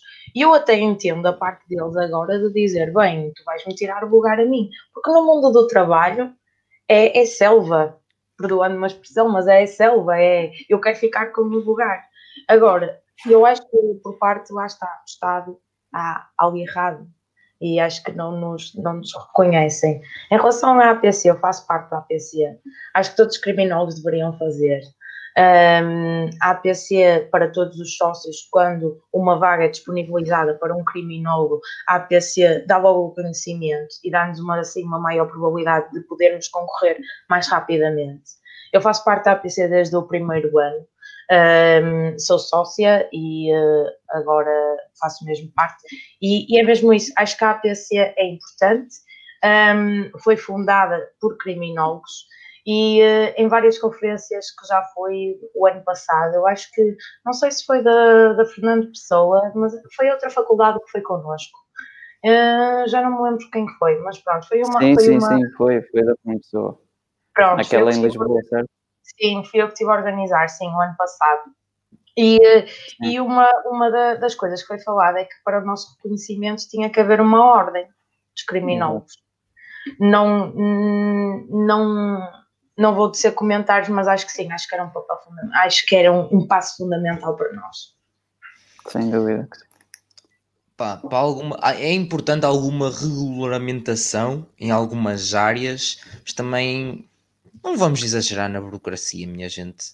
As pessoas estão criaram, criaram um curso para quê? Se foi aprovado pela 3GS, está a formar pessoas, tipo, chegam a, P, a PJ, também tem que ter essa sensibilidade, na minha opinião, PJ e de outras pessoas, para, ok, eu acredito que seja importante a parte de direito uh, puro, mas ter uma percentagem para as vagas para pessoas que estudam para aquilo porque há muito conhecimento que acaba por ser desperdiçado, como uma pessoa até podia estar a ser neste momento, podia, um advogado podia estar, estar a, a, a, ter outro papel na sociedade, a ter outra presença numa outro tipo de casos, ou não sei, um, mas assim está literalmente a tirar trabalho a pessoas que são que estudam para aquilo uh, diretamente. Exatamente. Não quer dizer que não possam aprender ou coisa, mas lá está, é conjugar, haver uma percentagem para vocês também, acho que seria plenamente justo já que estamos a falar numa perspectiva também de justiça, digamos assim, acho que seria justo uh, para vocês e acho que para qualquer profissão, se existe isso, há que valorizar as pessoas, se elas têm conhecimento, se existe formação para isso, há que encaminhar as pessoas para isso e não pô-las de parte, se, se não para isso. Existia, existia, existia o curso. Um, uh, em, em, públicas e em privadas, mas na segurança social nós éramos considerados os outros o que é interessante.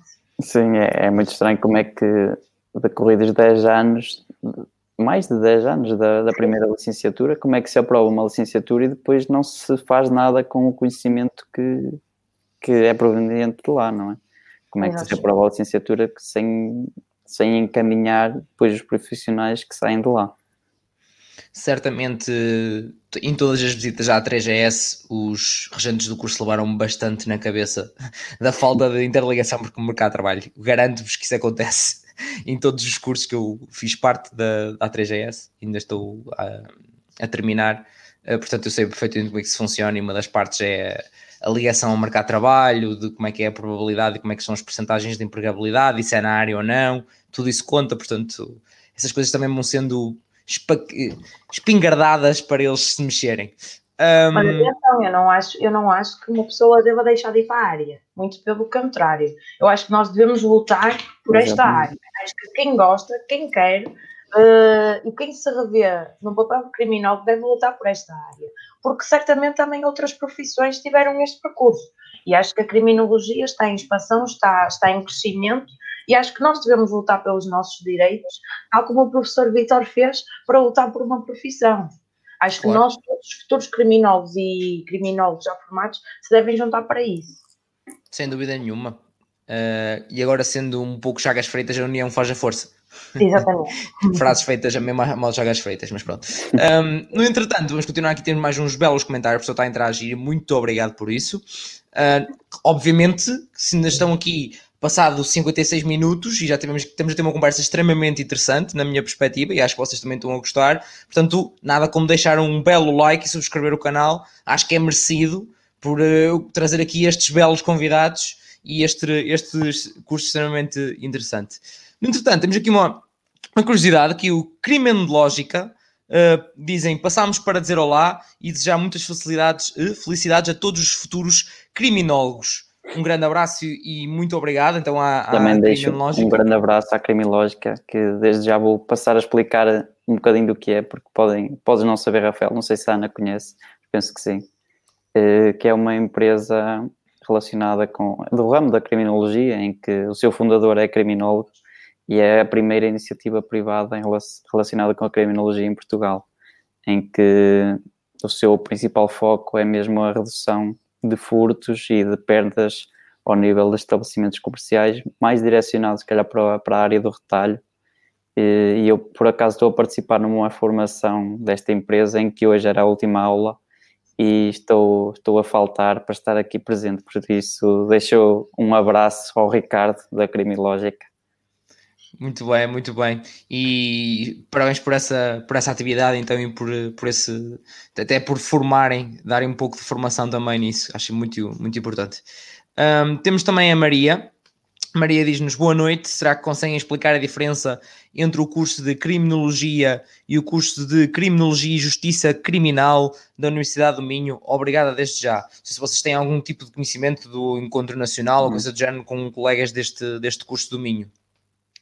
Sim, eu tenho um colega que foi o fundador da Associação de Estudantes de Criminologia de, dessa universidade, que é o Tainá, ele é brasileiro, e, mas em relação a, ao curso, penso que não hajam assim muitas diferenças.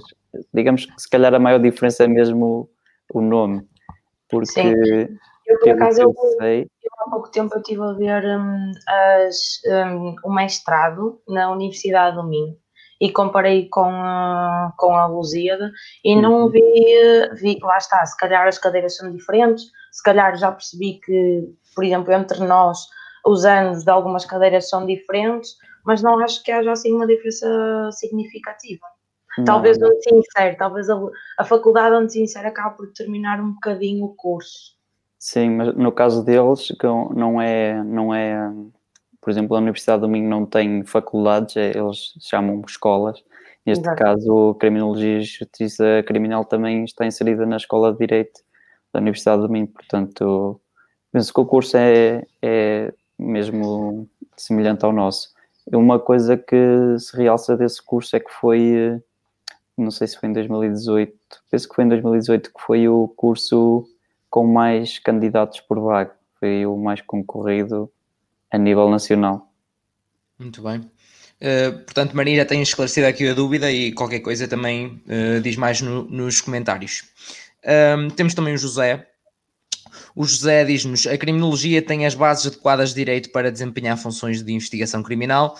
Vezes sejam esses interesses, como a Ana mencionou, que estão envolvidos nesta questão. Lá está, pessoal a, a concordar uh, com o que foi aqui referido. Lá está, claro, só trago bons convidados, informados e com, com, excelentes argumentos. Uh, entretanto, também temos a Manuela, uh, que pergunta qual a taxa de empregabilidade do curso em Portugal. Acham que há necessidade de, de sair de Portugal para serem reconhecidos? Uh, era um pouco, uh, entre aspas, a boca que eu mandei há pouco, não é? Hum. Queres falar um bocadinho sobre isso, Ana? É sim. Eu acho que uh, não, não vai ser ético da minha parte dizer isto, mas pronto. Eu, eu vou dizer na mesma, estamos numa conversa, não é? Eu acho que é assim, dependentemente do sítio para onde nós vamos, porque há, há países que não nos aceitam a trabalhar na área do crime, visto que não são nativos. Por exemplo, é o exemplo da, da Suíça, que é um caso que eu conheço real. Agora, hum, assim, eu acho que nós vamos lutar pelo curso cá. Hum, agora, acredito e conheço um caso de uma pessoa que, que, que tirou o curso cá de criminologia e está a trabalhar no Canadá. Um, depende do que, do que a senhora Manuela entenda como se há necessidade, ou seja, qual é a necessidade. O reconhecimento é o quê? É maiores salários? É reconhecimento da provisão a nível social? Um, há esta questão, porque a nível de salários, é assim, temos, temos que concordar que estamos num país com salário, salários baixos, não é? Agora, a nível de reconhecimento social, eu também conheço países, eu tive numa, numa conferência há há uns meses, em que na parte da América uh, mais norte nem, nem tinham o um curso. Estavam a lutar, a lutar para isso. Ou seja, acho que depende do que se quer dizer com reconhecimento. Mas acho que sim, acho que nós devemos lutar por isso. Acho que nós devemos lutar aqui por isso. Estou algo a acrescentar, João? E, e, também, e também, desculpa, o facto de nós termos saídas profissionais e enumerar o João vai se lembrar certamente mais algumas. Nós podemos trabalhar com vítimas, podemos trabalhar com delinquentes, podemos trabalhar com toxicodependentes, podemos trabalhar na polícia, como o João estava a dizer, podemos trabalhar uh, nas prisões, podemos uh, trabalhar, por exemplo, numa Câmara, numa Câmara Municipal, uh, para perceber qual é a taxa de crime e como combatê-lo. Ou seja, eu acho que realmente há bastantes, uh, há bastantes sítios para onde apontar, ou seja, eu acho que sim, acho que é possível trabalhar na nossa área aqui. O reconhecimento é que depende do que, da visão de cada um, o que é reconhecimento. Exatamente. Agora eu gostava de acrescentar que, se calhar, um dos maiores problemas do, do pessoal de criminologia é, se calhar, não conseguir mostrar o seu valor e em que é que poderá ajudar seja, seja no sítio onde for, por exemplo, se for a concorrer às polícias, não há nada para demonstrar porque é um concurso público, fazes os testes que tens a fazer e entras ou não. Mas, por exemplo, para uma Câmara Municipal em que, ou por exemplo para a Cruz Vermelha, em que eu tenho uma colega que o concurso era dirigido uh, a psicólogos e ela, como criminóloga, candidatou-se e foi ela que, que ganhou o concurso e entrou porque se mostrou que era a pessoa mais indicada para fazer aquele trabalho. E em relação a nós, criminólogos e, e, e estudantes de criminologia, acho que um dos maiores problemas é mesmo não conseguirmos mostrar a necessidade de, do nosso trabalho em certas áreas, tal como pode ser, como a Ana disse, a trabalhar com vítimas ou com, eh, com os delinquentes, mas cada vez mais este leque começa a alargar-se, como é caso da criminológica, a, a prevenção de furtos em estabelecimentos comerciais, por exemplo, visto que o criminólogo pensa mais à frente e pensa no que é que, imaginemos, estamos já a tentar ver uma medida que possa combater um furto. E, e, nós já estamos a pensar o que é que, se calhar, um delinquente vai fazer para contornar essa medida. E isso é um bocado do trabalho da criminológica, mas e refiro por ser a, primeira iniciativa privada em Portugal, mas daí podem surgir outras, até como, por exemplo, há quem estude o fenómeno criminal relacionado com o ambiente paisagístico, por exemplo, como a falta de iluminação, como a presença de, de arvoredos ou de, de, vegetação, etc. E há quem já pense também em incluir criminólogos em, em alguns setores, como, por exemplo, trabalhar em com, eh, com arquitetos ou mesmo nas câmaras municipais para avaliar eh, a possibilidade de redução de, da criminalidade. João, deixa-me perguntar, tens, tens a cadeira de segurança e prevenção? Não. Mas essa cadeira é relacionada com o que faz? Uh, nós temos mesmo uma cadeira de segurança em prevenção, ou seja, que nós damos os modelos de segurança, uh, pronto, e é mesmo para trabalhar nessa área. Aliás, uma das saídas, peço imensa desculpa, meu cão, uma das saídas profissionais é exatamente isso, é, é segurança.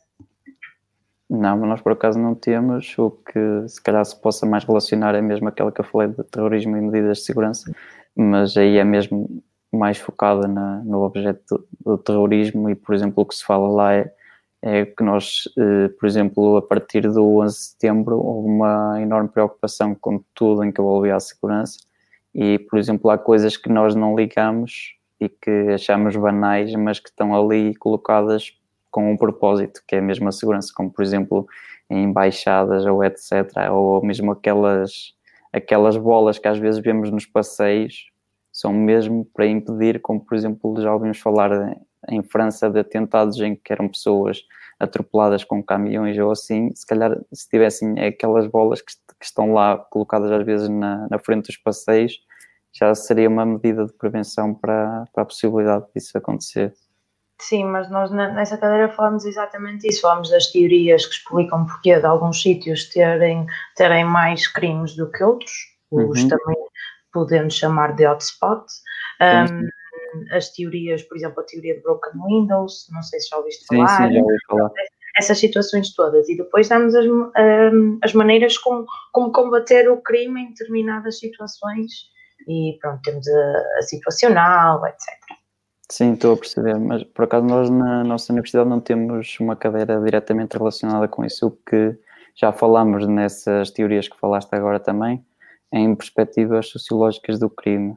Uhum. E nós, eh, enquanto núcleo, este ano desenvolvemos atividades todas online. Nós costumávamos ter sempre workshops presenciais lá na universidade, mas como só estavam planeados para, a partir de abril, entretanto veio a pandemia nós tivemos que reformular tudo. E o que uma das atividades que fizemos foi com um projeto da nossa universidade, que é o OPVC, que é o Observatório Permanente de, de Violência e Crime, e que também um dos, um, dos estudos que estão a fazer, que é, eu agora estou-me a esquecer do nome em específico do, do, do projeto, mas tem a ver com, uh, também com isso dos hotspots e de investigar, um, fazer um estudo acerca da criminalidade feita na, no Centro Histórico do Porto e que também fala disso dos hotspots e de, de, da arquitetura na, na sua contribuição para, para o fenómeno criminal.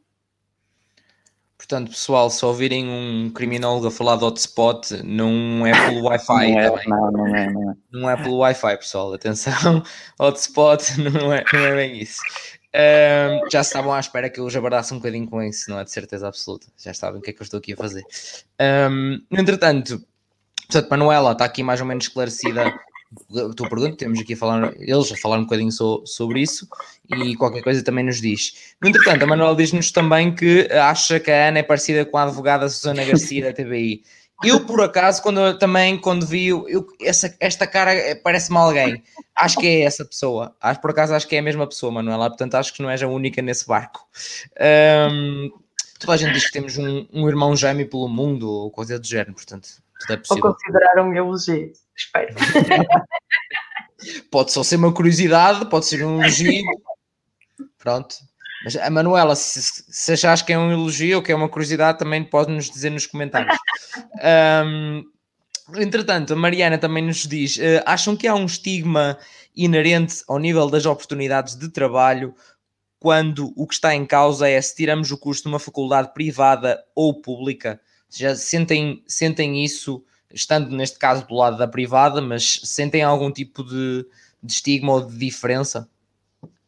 Queres, queres começar tu, Ana? Se calhar. Posso começar, é assim. Um, a nível da privada, por exemplo, do Porto, nós temos uh, a faculdade, a FTUP tem, tem mais um ano do que nós. Um, realmente, a nível de rumores, há quem diga que realmente é mais preparados e o que é certo é que no ranking estão numa estão superior a nós, não é? Agora, um, eu acho que no nível, uh, a nível laboral, eu acho que essa questão nem se coloca tanto, uh, porque uh, há empresas que sim, acho que sim, que, que podem realmente um, podem realmente olhar e dizer ah, é desta faculdade ou daquela, mas não acho que isso seja o mais importante.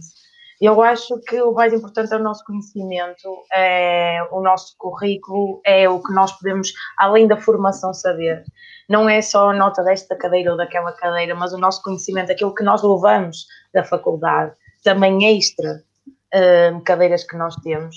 Agora, na minha opinião, na minha opinião, eu acho que não é o facto de ser uma faculdade privada ou pública. Aliás, por exemplo, os docentes da Lusíada a maioria são docentes da, da pública. A maioria, por exemplo, o professor Cândido Agra deu, deu aulas na pública e agora está na Lusíada. Um, a professora Josefina uh, Castro, não sei se conhece, também deu aulas na, na pública e agora está, está na Lusíada. E temos até professores que, que têm cadeiras lá e cadeiras aqui e cadeiras na Lusíada também. Ou seja, eu acho que não é tanto essa questão. Agora, acho que sem dúvida, e, e, acho que isto para todas as pessoas que, estão, que vão entrar eh, na, na, na, universidade ou até que estão lá, esta é a minha conclusão também, também de, de um processo universitário, que é, não conta só aquela nota que nós temos naquela frequência e que vai aparecer como média depois, não é só isso que conta. E acho que não é isso que nos vai diferenciar no mundo do trabalho ou até uh, num possível concurso. Não é isso. O que nos vai diferenciar é o nosso conhecimento que nós levamos e o que nós uh, trazemos daquelas cadeiras, independentemente de quem tira um 10 ou de quem tira um 20 naquela cadeira. Esta é a minha, é a minha opinião, não sei a tua, João.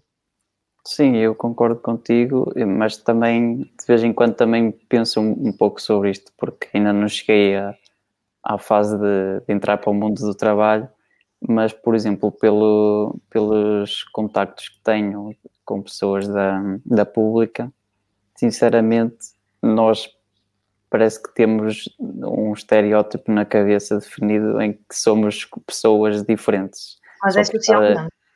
Sim, sim. E, e não é só em relação ao nosso curso, é em relação a todos, não é? é sim, sim, sim. sim. Portanto, sim, e nós parece que temos até, por exemplo, uma coisa que pode não ter nada a ver, mas, por exemplo, das praxes, em que nós, se calhar, aprendemos eh, a ver que nós é que somos os melhores e aqueles não valem nada, e se calhar acontece isso, se calhar, eh, talvez do lado contrário, do pessoal da pública olhar para nós como os mais fracos ou estarem superiores a nós.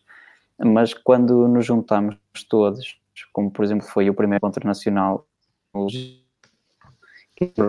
parte da organização pessoal de todas as universidades que têm curso de criminologia, vimos que não há diferença nenhuma entre nós. Uh, tínhamos os mesmos conhecimentos e se calhar nós podemos ter algo a dizer que, que não seja tão bom na nossa universidade, seja por este professor não, não ser uh, o melhor, ou seja, por esta cadeira não estar bem inserida no primeiro ano ou no segundo, e vamos a falar com o pessoal da pública e é exatamente a mesma coisa. Lá também há coisas que não correm bem, também há coisas que, que, não, que não são o melhor exemplo e que e pronto, e não há assim uma diferença que eu veja que, que justifique haver esse estigma, seja para um lado ou para o outro. Portanto, é como a Ana disse, o que nos vai diferenciar mesmo é o nosso trabalho e penso que o nosso esforço, se calhar extracurricular, possa ser mais valorizado do que essa simples questão de estarmos numa universidade ou noutra. Claro, muito bem, sem dúvida. Eu concordo que este é um, é um dos estigmas e um dos mitos que eu gostava de desmistificar, que por isso é que eu tento trazer não só públicas, nem só privadas, nem não, um pouco de tudo. Já tive aqui uhum. mistura, uhum. vezes só públicos, outras vezes privadas, tipo, não, não há tipo desse estigma. Lá está, é entra-se onde se quer, como se quer, onde dá, como dá, uhum. portanto, e a partir daí é dar o nosso melhor e, lutar por sermos os melhores profissionais possível. Um, nesse contexto, também temos aqui uma pergunta da Mariana, da outra Mariana neste caso, que diz-nos: acreditam que a nota final do curso é um fator muito importante para a entrada no mercado de trabalho comparada com outras áreas? Vocês sabem me dizer mais ou menos, por exemplo, na, um exemplo prático, se calhar é mais fácil, sabe? Na, na, PJ, por exemplo, conta a média, é mais aquele curso deles, como é que é feito isso, sabes, uh, João? Hum, na PJ penso que a nossa média não, não interfira com nada, porque eles têm um plano delineado para, para, todos o, para todo o acesso que, que é feito. Eles têm um concurso que acaba por ser mesmo muito grande, porque imaginemos no último concurso haviam 100 vagas e se formos a ver os candidatos, se calhar eram mais de 10 mil. E aquilo tem que haver uma organização muito bem feita para, para serem selecionados todos os candidatos, que começa pela, pelas provas escritas e que já aí começam a, a digamos, a, a selecionar e a, e a, cortar alguns. E penso que a nota aqui não, não tenha mesmo qualquer influência. Pode ter, pode haver quem valorize, como também é normal, não é? Não, não vamos, se calhar, querer, se, formos, se estivermos na perspectiva de, de um empregador, vamos sempre dar alguma atenção a, a esse a, a, esse ponto, não é? Mas penso que, por exemplo, no meu caso e no da Ana, que, que o que nos pode ajudar ainda mais é mesmo a nossa proatividade e a nossa, o nosso entusiasmo em fazer mais para além de, das simples cadeiras que, que qualquer um é obrigado a fazer para, para ser licenciado. É? Daí nós estarmos envolvidos nestes projetos, que são os núcleos, no meu caso, não estive diretamente envolvido no primeiro ano, mas acabei por estar nas primeiras, uh, nas primeiras jornadas em que eu já estava no, no curso, por isso foi mesmo no, no, fim do primeiro ano. E tal como a Ana também disse que já estava no núcleo há três anos, portanto, penso que isso será muito mais valorizado do que a simples nota. Apesar de eu também não sempre ter batalhado e ter esforçado para ter as melhores notas que, que pude, mas penso que eh, se calhar há pessoas que saem de lá com uma média mais alta do que a minha, mas se formos a ver o que é que elas fizeram para além disso, é zero.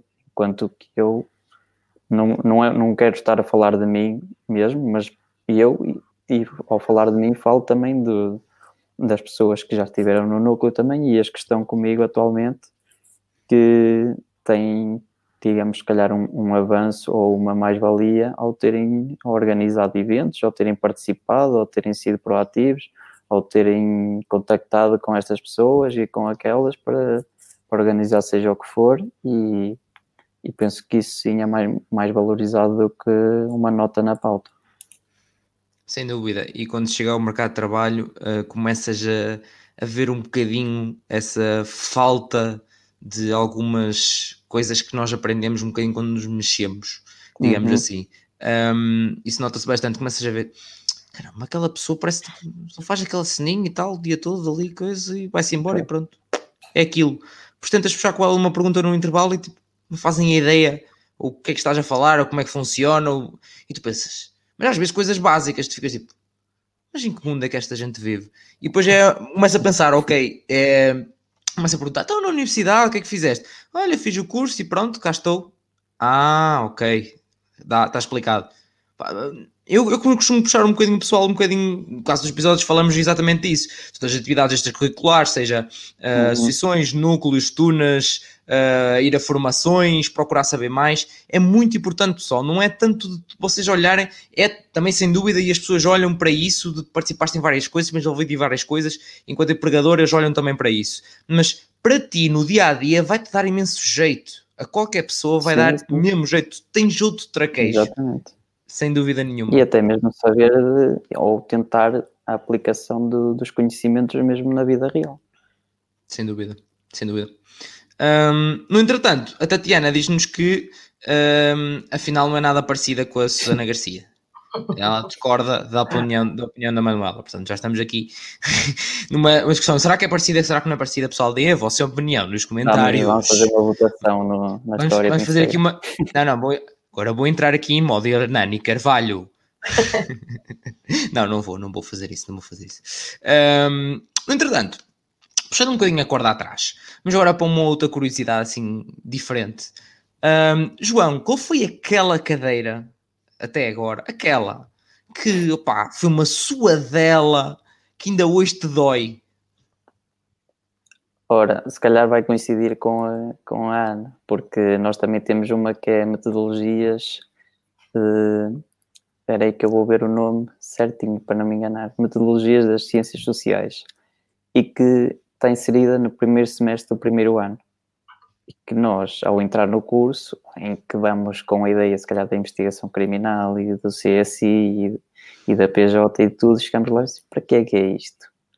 Nós, e depois vamos lá ouvir falar de como é que se faz um questionário, como é que se faz uma entrevista, quais são as metodologias utilizadas, por exemplo, para, para uma investigação científica e para escrever um artigo. Mas só que nós, naquela altura, só olhamos para aquilo e dizemos, para que é que é isto? E eu continuo a ver com quem entra no primeiro ano e tem esta cadeira que tem o mesmo ponto de vista. E comigo foi exatamente isso, só que chegamos ao terceiro ano e precisamos de fazer um trabalho mais profissional, quando precisamos de ver algo com mais qualidade. E, e, quando falo disto, falo do meu projeto de graduação, que é o trabalho final de curso, vemos que essa cadeira tinha a mesma utilidade, mas é, é lá está é o que eu digo, a das coisas depende do nosso ponto de vista.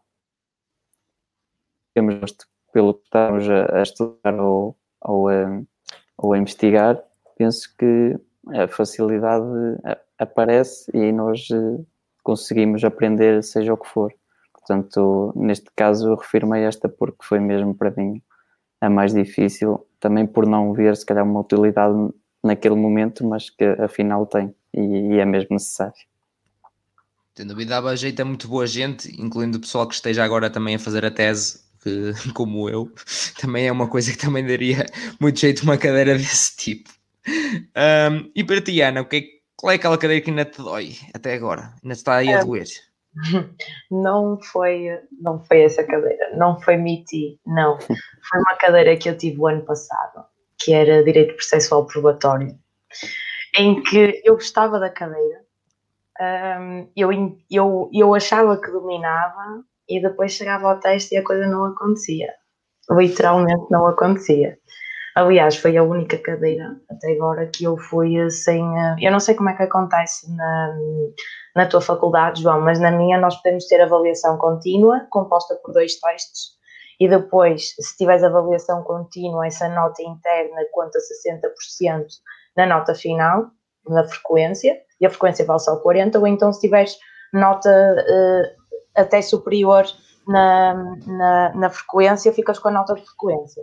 Ou seja, podes ir pelo regime da, de desavaliação contínua só pelo, pela avaliação final.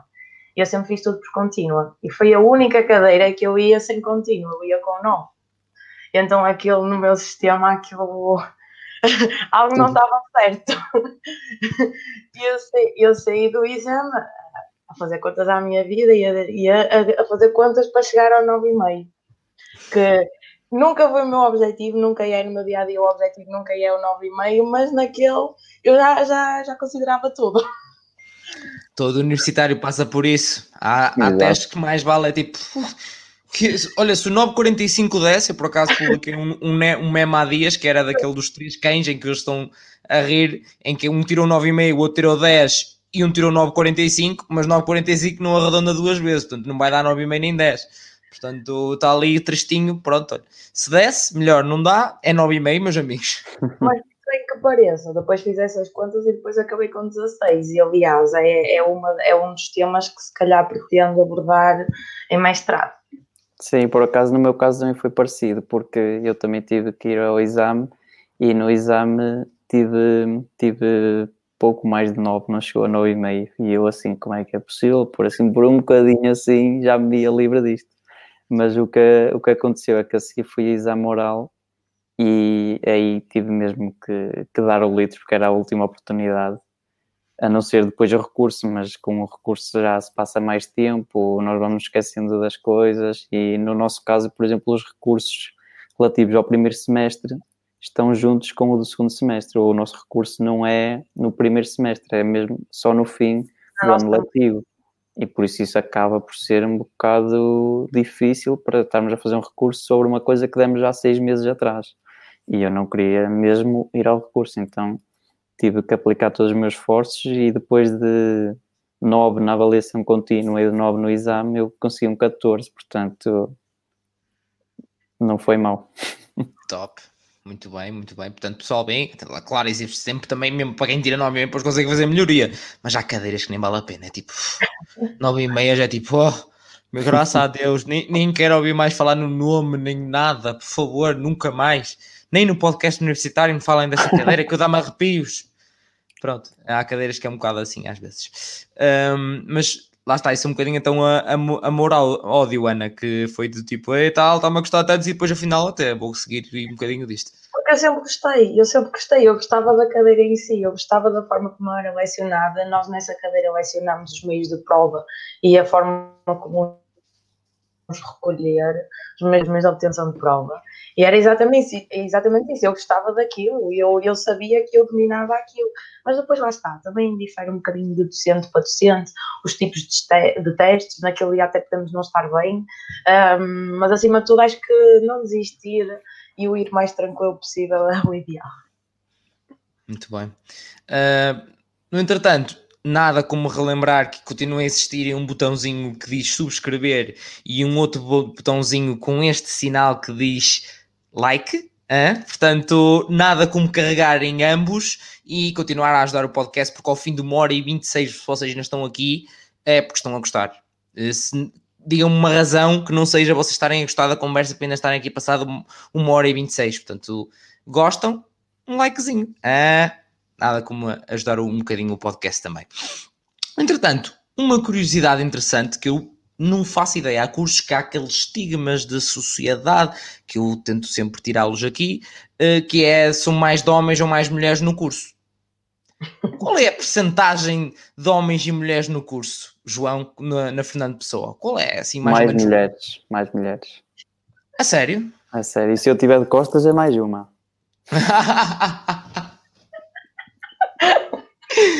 Muito bom. Uh, segundo os teus colegas é mais Jesus Christ. não, mas agora falando a sério, é mesmo mais mulheres. Também não, não tinha ideia disso, nem tinha ideia que se calhar as raparigas pudessem ter mais interesse por essa área, mas desde o primeiro ano sempre foi mais raparigas, no nosso caso. E, e depois, dirias que quando... é a porcentagem mais ou menos qual? Sim, mais se calhar 30, 70. Muito bem. Sei, penso que sim. Sim, senhor.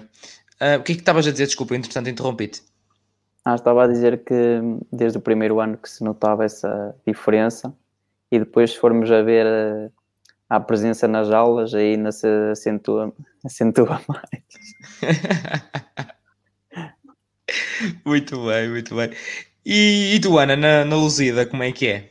Exatamente igual. Uh, mas eu acho que a nossa porcentagem consegue ser superior um, acho que conseguimos ser um 90-10, sem dúvida. Ui, meu Deus! Sim, sim. E acho que isso ao longo dos anos também se foi acentuando. Eu posso dizer que uh, em cerca de 40, 50 pessoas, 5, 6 rapazes à volta disso. As ovelhas negras ali no meio. Coitadinhos dos, dos meninos. Abre-se uma porta de uma sala e. Queria dois homens para acartar aqui a, para cartar aqui uma mesa, faz favor. Ai, ficaram a dormir, não está cá nenhum. É tipo. Ai, isto foi só uma brincadeira, atenção, não teve, não teve qualquer tipo de estigma aqui, nem não é para mulher, nem coisa nenhuma. Um, não, mas muito bem, eu gosto de sempre tirar este, esta curiosidade só porque, e para ver um bocadinho também essa evolução, porque hum, por acaso tem sido ao contrário, se calhar para vocês tem se acentuado, mais, mas há muitos outros cursos, inclusive, inclusive na área da saúde até, que costuma ser muito, muito, muito mesmo de raparigas e tem estado cada vez mais equilibrado, tem se uhum. balanceado melhor, o que pode ser simplesmente uma curiosidade ou geral, mas eu acho que é um bocadinho também um, a consciência de que as pessoas realmente devem ir para o que é que gostam e esquecer, esquecer todo esse tipo de, de estigmas. Um, pronto, já falámos. Ah, então, vocês têm um, um estágio no, no, terceiro, no terceiro ano um, e, e, vocês acham que neste momento de, um, ainda não acabaram o curso mesmo, mas acham que necessitam de um mestrado, uh, Ana? Sim, sem dúvida, eu acho. Uh, aliás, a Lusíada tem esse mestrado. Não sei se a Fernanda Pessoa tem, mas a Lusíada tem. Sim, também tem. Uh, eu acho sem dúvida essencial, porque lá está, um, no mundo do trabalho, se nós já não somos reconhecidos, acho que o mestrado nos vai dar, nos pode dar mais essa possibilidade, mas hoje em dia eu acho que nem se trata só do nosso curso, eu acho que qualquer curso um, uh, fica ficamos os melhores profissionais a partir do momento em que fazemos, em que temos um mestrado. E sem dúvida que isso na, no mundo do trabalho faz uma diferença enorme, porque cada vez mais há mais pessoas a ter, mas acho que sim, que ainda pode ser um fator de diferenciação. Na Lusíada, sim, existe. Um, vai um bocadinho de encontro às cadeiras que nós temos na licenciatura, um, com os mesmos docentes, Uh, mas acho que sim, acho que a parte da investigação e, e lá está, e o trabalhar, como o João dizia, com as metodologias, uh, acho que isso depois, no mundo do trabalho, é essencial essas aprendizagens, ou seja, não é só tanto basta a nota ou do mestrado ou, ou, ou só o ter o mestrado, mas tudo o que engloba o ter aquele projeto e fazer aquele projeto nos pode dar no futuro. Muito bem. E, e tu, João? Sim, eu estou Como de é, é? acordo, porque a criminologia, como eu já disse, é uma área multidisciplinar muito vasta em que engloba conhecimentos de, de vários setores. E o mestrado aparece aqui como uma área, digamos, se calhar de especialização, também de acordo com o trabalho que vai ser, vai ser feito para a dissertação de mestrado e para o tema em que cada um vai querer trabalhar, daí a necessidade do mestrado ser cada vez maior, apesar de também já vermos muitos criminólogos diretamente a seguir para, para o mestrado, eh, acaba por ser sempre um fator diferenciador, visto que, tal como eu já, já falámos, tal como eu e a Ana já, já falámos eh, de trabalharmos com, eh, com vítimas, ofensores, etc., cada um terá o seu a sua preferência e cada um deverá especializar-se naquilo que quer, visto que depois do mestrado também há, há uns que podem ser, se calhar, uma continuação da licenciatura, mas depois podem aparecer outros, mesmo que não sendo diretamente eh, relacionados com a criminologia, como, por exemplo, há quem siga, às vezes, para a Medicina Legal e Ciências Forenses na, na Faculdade de Medicina da Universidade do Porto. E, e pode ser uma das saídas, tendo em conta o gosto de cada um, até porque sei de, uma, de um colega que já estagiou na, no Instituto de Medicina Legal e Ciências Forenses, portanto, apesar de, de não ter parceria com, com as universidades, normalmente não tem, eh, se for uma área em que essa pessoa tenha mesmo o gosto e a intenção de vir a trabalhar lá, há sempre essa possibilidade. Ok, muito bem. Um, entretanto, pessoal, se tiverem mais perguntas, já sabem, uh, façam uh, perguntas aí no, nos comentáriozinhos, um, porque entretanto eu também não vou querer esticar e tirar esta bela noite, sexta-feira à noite, dos belos convidados. Uhum. Portanto, eu entretanto vou ter que os despachar de alguma forma. Hein? Não é que eu não quisesse ficar aqui toda a noite, mas eu não quero retirar todo o tempo do mundo a esta bela gente que já está aqui a fazer um favor como eu costumo dizer sempre, mini já a minha, ou fino já a minha pala. se nos encontrar algum dia, pá, finito pelo menos eu pago. Já, vou, já vai muita gente que trouxe cá o podcast, mas eu vou pagar, fazer uma, um plano de poupança reforma só para isso. É? Pois, este fim de semana é que vai ser difícil que me dá para ser de conselho, senão... Não, não, este fim de semana não. Este fim de semana já não vai, já não vai ser possível, infelizmente. Mas um dia, pá, alguns, eu acho que, há, acho que vou tirar tipo uma semana só em, por exemplo, só ir ao Porto, só em gente que trouxe aqui do Porto, acho que vou precisar tipo uma semana para passar tipo uma hora com cada pessoa quase, para estar toda a semana só... E a beber finos. Eu vou chegar ao final do dia bêbado, portanto é isso, resumo é esse mas pronto, nada que um, uma semanita de, de, queima já não seja normal, não é? Portanto, um, entretanto, então, já falámos sobre um bocadinho da parte do associativismo, das atividades extracurriculares E, e praxe, como é que é a praxe na Lusíada, Ana?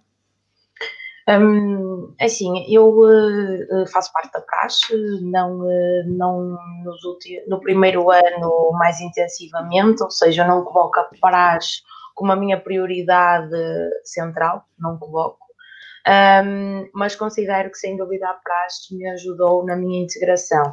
É uma praxe bastante soft para o que as pessoas acham que, que é praxe. Eu acho, pelo menos considerando a minha, Uh, eu sempre quis fazer parte também, mas considerando a minha, acho que há um estigma sobre as praxes e acho, na minha, uh, acho que as praxes não deveriam acabar. Uh, posso dizer que na praxe nós aprendemos, pelo menos na minha, aprendemos sim que é alguém superior e sim que lhe devemos respeito, mas acima de tudo conhecemos tanta gente que está na mesma posição que nós e acho que não é ser humilhada, nunca fui humilhada, nunca me senti humilhada na praxe da. Um, aprendemos que há dificuldades, a perder a vergonha até para os mais tímidos, a conhecer pessoas novas e num primeiro ano é mesmo isso, porque a dificuldade que eu vou ter, nós andamos com funil na cabeça, não sei como é que é na, na tua, João, mas nós andamos com funil na cabeça. E um, há outras que andam com penico. Mas eu se calhar sentiria-me ridícula andar com funil na cabeça sozinha. Mas aquele ambiente de praxe é algo único, é algo que todos os estudantes deveriam sentir. Eu adorei o meu ano de caloira, fico triste por não ter aproveitado ainda mais. Eu adorei ah, o meu lá está. Uh, lá está, mas toda a gente o diz, não é? Mas eu nunca pus, está, eu nunca pus a praxe como algo central, porque tinha outras prioridades e lá está, não é para o nove e meio como eu estava a dizer há um bocadinho.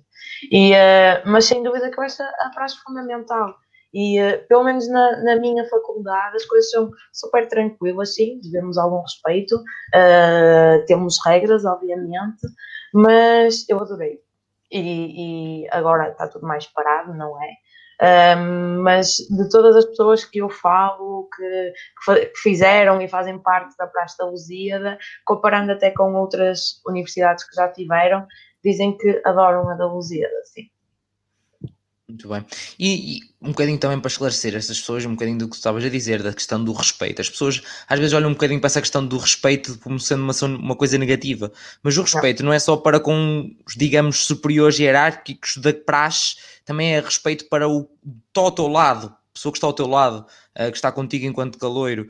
E o respeito ali é um pouco de nós estamos lá porque queremos, porque é sempre uma escolha e do outro lado está alguém que também quer estar ali para ajudar em alguma coisa, para ensinar alguma coisa. Portanto, se as pessoas estão ambas a perder o seu tempo, vamos tentar aproveitá-lo e ter um bocadinho de respeito nesse sentido. É um bocadinho aí que eu passei, eu felizmente consegui passar por todas as fases da, da praxe, é, é, tenho imensa pena por quem não consegue passar por todas as fases da, da praxe nesta altura, seja calor, segundanista, terceiranista, veterano, seja o que for, mas é, é, é, muito, tenho pena, tenho mesmo pena e acho que este ano, este ano as coisas, pronto, agora é outra questão, porque aulas presenciais ou não presenciais, não sei o quê, mas eu acho que não se devia, na minha opinião, não se devia ter simplesmente fechado, uh, tipo, ok, não há praxe de todo, uh, mas isso é a minha opinião. Havia outras formas, não querem ter o trabalho de andar a controlar restrições ou fazer restrições, é uma questão. Agora, acho que é uma das grandes principais formas de integração, apesar de muita gente achar que não, mas acredito que neste momento haja, haja muito mais calores, muito mais perdidos, como todos nós nos sentimos, por causa de não haver praxe. Não é só por causa de toda esta situação, que ainda agrava, claro, muito mais, mas a praxe, mesmo que fosse feita online, de, de, outras formas, só na parte da recepção aos alunos, é toda uma outra conversa. Todos os núcleos fazem papel, a praxe faz outra, a associação de estudantes faz outra, a própria faculdade faz outra, todos têm papéis diferentes, todos têm uma, uma abordagem diferente. E acho que todas têm, são uma excelente opção e os alunos devem, deveriam ter pelo menos essa escolha. Um, super controlada, como toda a gente, mas deviam ter passagem de uma cor na, na Lusíada é o amarelo e o azul para o preto, o facto de poder estarmos nas duas posições, eu acho que isso sem dúvida é uma aprendizagem. É, enquanto estamos de funil na cabeça, nós olhamos para o outro, ele está a fazer exatamente as mesmas coisas estúpidas que eu estou, eu sinto isto exatamente igual. Mas acima de tudo, a união eu acho que a praça, sem dúvida, une pessoas. Um, e depois o facto de podermos aprender do outro lado, o que é estar de preto, que é estar em frente a cabolos e perceber exatamente as dificuldades que eles estão a, que eles estão a ter, porque nós também as tivemos, uhum. eu acho essencial.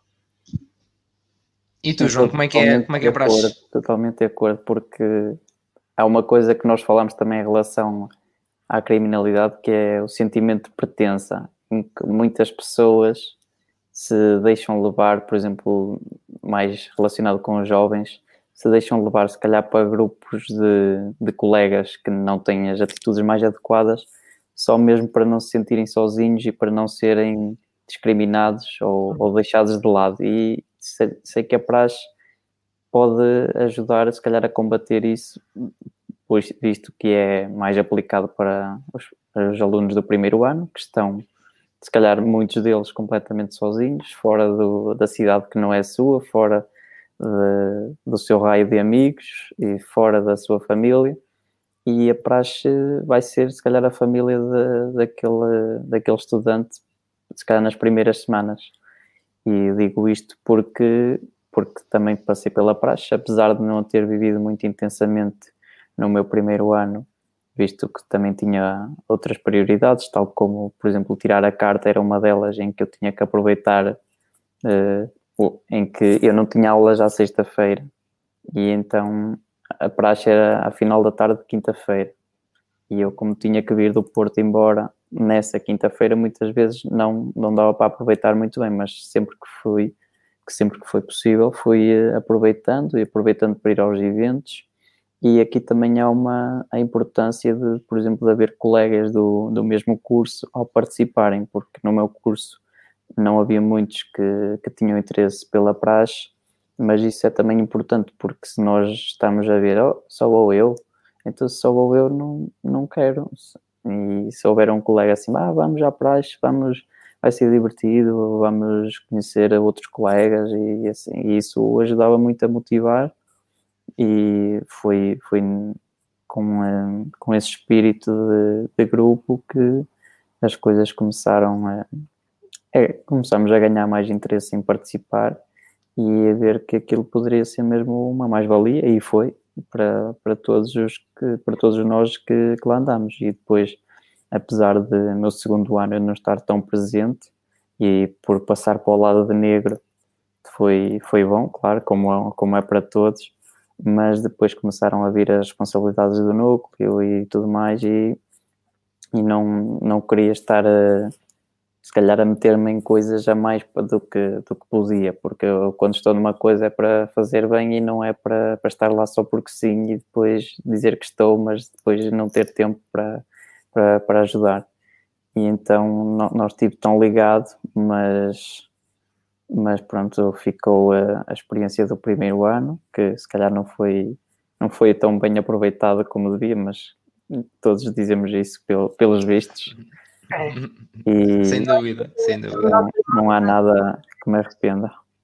Nós limamos as nossas arestas, a nossa, a nossa personalidade para podermos nos integrar naquele grupo e depois dentro do grupo somos todos diferentes, mas aquela união, eu acho que acima de tudo Sim, a união. E, e agora passados estes três anos, se calhar continuamos a, a, ter as amizades, se calhar as mais fortes da universidade foram construídas lá, portanto aí fica a importância da, da praxe. Claro, sem dúvida, mas cada caso é um caso e temos aqui, por exemplo, a Tatiana que nos diz que participou na praxe, não gostou e quando lá estava não se sentiu integrada, uh, sempre se sentiu de parte mesmo uh, que estivesse lá e diz que fora da praxe também cada caso é um caso, cada universidade tem as suas as suas formas de integrar ou não, de uma melhor Sim. forma, de uma pior forma. Há, há, universidades em que a relação com a praxe também é melhor ou pior, e que podem fazer dentro ou fora da faculdade. Há muitos constrangimentos, mas sempre que possível acho que as pessoas devem ter o sentido de, claro, é como toda a gente, e em vários cursos já tivemos aqui isso, e várias universidades. Cada, cada praxe é uma praxe, as pessoas são diferentes e há praxe em que há pessoas que efetivamente não sabem o que é praxe, mas acham que sabem, e depois acaba por acontecer também possivelmente este tipo de coisas. Um, mas há efetivamente há boas pessoas na praxe. Existe o bom senso que falávamos há pouco, um, existe o bom senso na praxe e é preciso procurá-lo também e às vezes ter um bocadinho também a, a, sorte. Mas lá está, se não gostam, é uma escolha, mais uma vez. Se não gostam, se não dá, se na vossa universidade não é bom, não façam isso. Um, mas pronto. Um, entretanto, uh, aqui a criminológica diz no, novamente a criminologia é uma ciência que nos faz olhar para o mundo de uma forma não humana, uh, olhar para o criminoso sem julgamentos, olhar para o crime mais macabro com interesse. Muito bem, gostei desta, desta, desta hum, forma de colocar a coisa e diz que é uma área incrível. Eu já estou a ver que sim, lá está. Eu, eu, eu também, lá está, novamente, como eu disse no, acho que disse no início, que até era uma coisa que eu cheguei a ponderar ir, só que entretanto comecei a pensar eh, melhor e achei que hum, eu até gosto da parte de investigação do NCIS que se vê, não é? Na televisão e nas séries, mas eh, eu e sangue às vezes não nos damos muito bem. Então, não o meu, uh, algumas coisas metem um bocado de impressão, não nos filmes, se calhar, ou coisa do género, mas eu sou a pessoa que uh, vou tirar sangue e se for em jejum, já desmaiei. Há uns anos desmaiei com isso. Portanto, é esse nível que eu estou, pá, pronto, ok, também não preciso de ir para isto, tenho as outras coisas. Claro. Um, então foi um bocadinho... não sei se, se lá na Lusíada já tenho o hábito de assistir a uma autópsia. Não, não. não? Okay. Para nós, por acaso, assistimos no segundo ano com aquela cadeira que eu falei, que é Toxicologia e Medicina Legal. E pronto, foi uma coisa muito fascinante termos essa oportunidade de, de, de vivenciar ou de ver uma, uma autópsia à nossa frente. Uhum. Nós temos toxicodependência, uma temos introdução às ciências forenses, noutro, mas não. Um, toxicodependência nem tanto, mas as ciências forenses foi algo bastante teórico. Voltando só um uhum. bocadinho atrás, a Tatiana comentou, um, e realmente é verdade, a Tatiana é da minha turma. Um, e, Ela está a dizer exatamente isso agora. Sim, sim, sim. Um, e sempre achei um, a visão dela em relação à praxe, à praxe bastante interessante. Mas, uh, atenção, lá está, vai um bocadinho de encontro a, às vezes as pessoas não se adaptam e, uh, e a mesma realidade com olhos diferentes torna-se algo completamente diferente. Claro que é do gosto de cada um, exatamente. Eu ia ver, já tinha aqui o comentário, eu não ia deixar de parte por causa disso. É quem gosta, gosta, quem não gosta é uma escolha. Por isso é que existe tanta oferta, tantas atividades extracurriculares e cada um acusa aquilo que mais gosta. Ninguém vai forçar nada a ninguém. Lá está, já tivemos aqui pessoal que prefere núcleos e associativismo, uh, mais são estudantes de núcleo, outros preferem tunas, outros preferem praxe. Lá está, por isso é que existe. É bom haver tanta oferta, porque assim existe forma de escolher. Não é como a mim que eu no meu curso tinha uma opcional que era só uma era uma opcional, mas só tinha uma opção. É do tipo, uh, então eu estou a escolher o quê? Não estou a escolher, é igual. Sério. Um, mas pronto. No entretanto, uh, e tu, já só para terminar esta parte, extra, uh, parte extracurricular, algum de vocês faz parte ou fez parte de, de alguma tuna? Eu não. Eu ainda, eu ainda fui a dois ensaios, mas lá está, um bocadinho como o João. Eu uh, até, até me revia na essência e até, até e a tuna, a tuna da Lusíada é bastante conhecida. Um, mas realmente não, não, não tinha tempo para. Claro, não dá para tudo, não dá para tudo. Eu, eu, eu, neste caso, por exemplo, eu tive, ainda estou na tuna e estive na praxe. Um, mas, por exemplo, não me juntei a, a núcleo nesses estudantes, por acaso nunca calhou, pronto, mas estive envolvido depois nos projetos de empreendedorismo com a, com a, universidade, pronto, lá está. É o que vai, a gente vai fazendo as nossas escolhas e vai vendo o que é que dá a prioridade, o que é que tem tempo para. Às vezes o tempo é para, tira-se onde, para dormir, tira-se o tempo de dormir, normalmente. Acho que é daí que se desconta mais. um, mas pronto, acho que já falámos basicamente de tudo. Uh, uma conversa bastante produtiva. Já estamos aqui, passou a correr, já estamos aqui a uma hora e 48. Um, então tenho que vos agradecer a, a, a, vocês e a todas as pessoas que tiveram aqui a participar, a, andar, a mandar também os seus, os seus a fazer as suas perguntas. E, e, é isso, e é isto que eu quero daqui do, do, do, podcast, é falar abertamente das coisas, gosto, não gosto, participo, não participo, vejo mais para este lado ou para o outro e interagimos desta forma, é o, é o principal, é debater as ideias e ficar a conhecer melhor os cursos por dentro. Um, desmistificar todos os mitos de universidades, de cursos. De... Há coisas que nem sequer faz sentido. Uh, portanto, é, é importante eh, ficar aqui gravado, digamos assim, esse tipo de coisas. Um, pronto, e para se tiver alguma pergunta ainda mais, pessoal, uh, ponham que, mas vamos para uns conselhozinhos finais para quem já está no curso ou queira enverdar no, no curso de, de criminologia. E pronto, queres começar, Ana, com uns conselhozinhos finais para a malta? Hum, acho que acima de tudo devem perceber exatamente o que é o curso. Uh, não devem ir com a ideia que é CSI, porque não é. É um, é um, um, um, um, um ciclo de estudos bastante teórico, até mais teórico. Um, acho que devemos votar, tal como eu disse há bocadinho, pelo, pela nossa posição a nível de, de, profissão. Em relação à carga horária ou a carga de estudo, acho que é como qualquer, qualquer, qualquer curso universitário. Uh, devemos nos empenhar também. Um, não devemos deixar acumular, não é? Uh, e claro que vai haver cadeiras que nós vamos ter melhores ou piores notas, claro que sim, faz parte.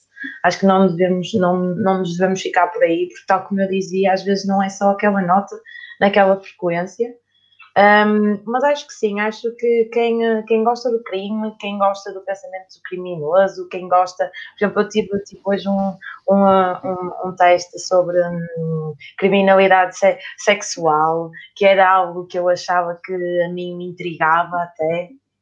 E agora digo que é algo que de futuro até se calhar até consigo trabalhar e até gosto e até acho graça.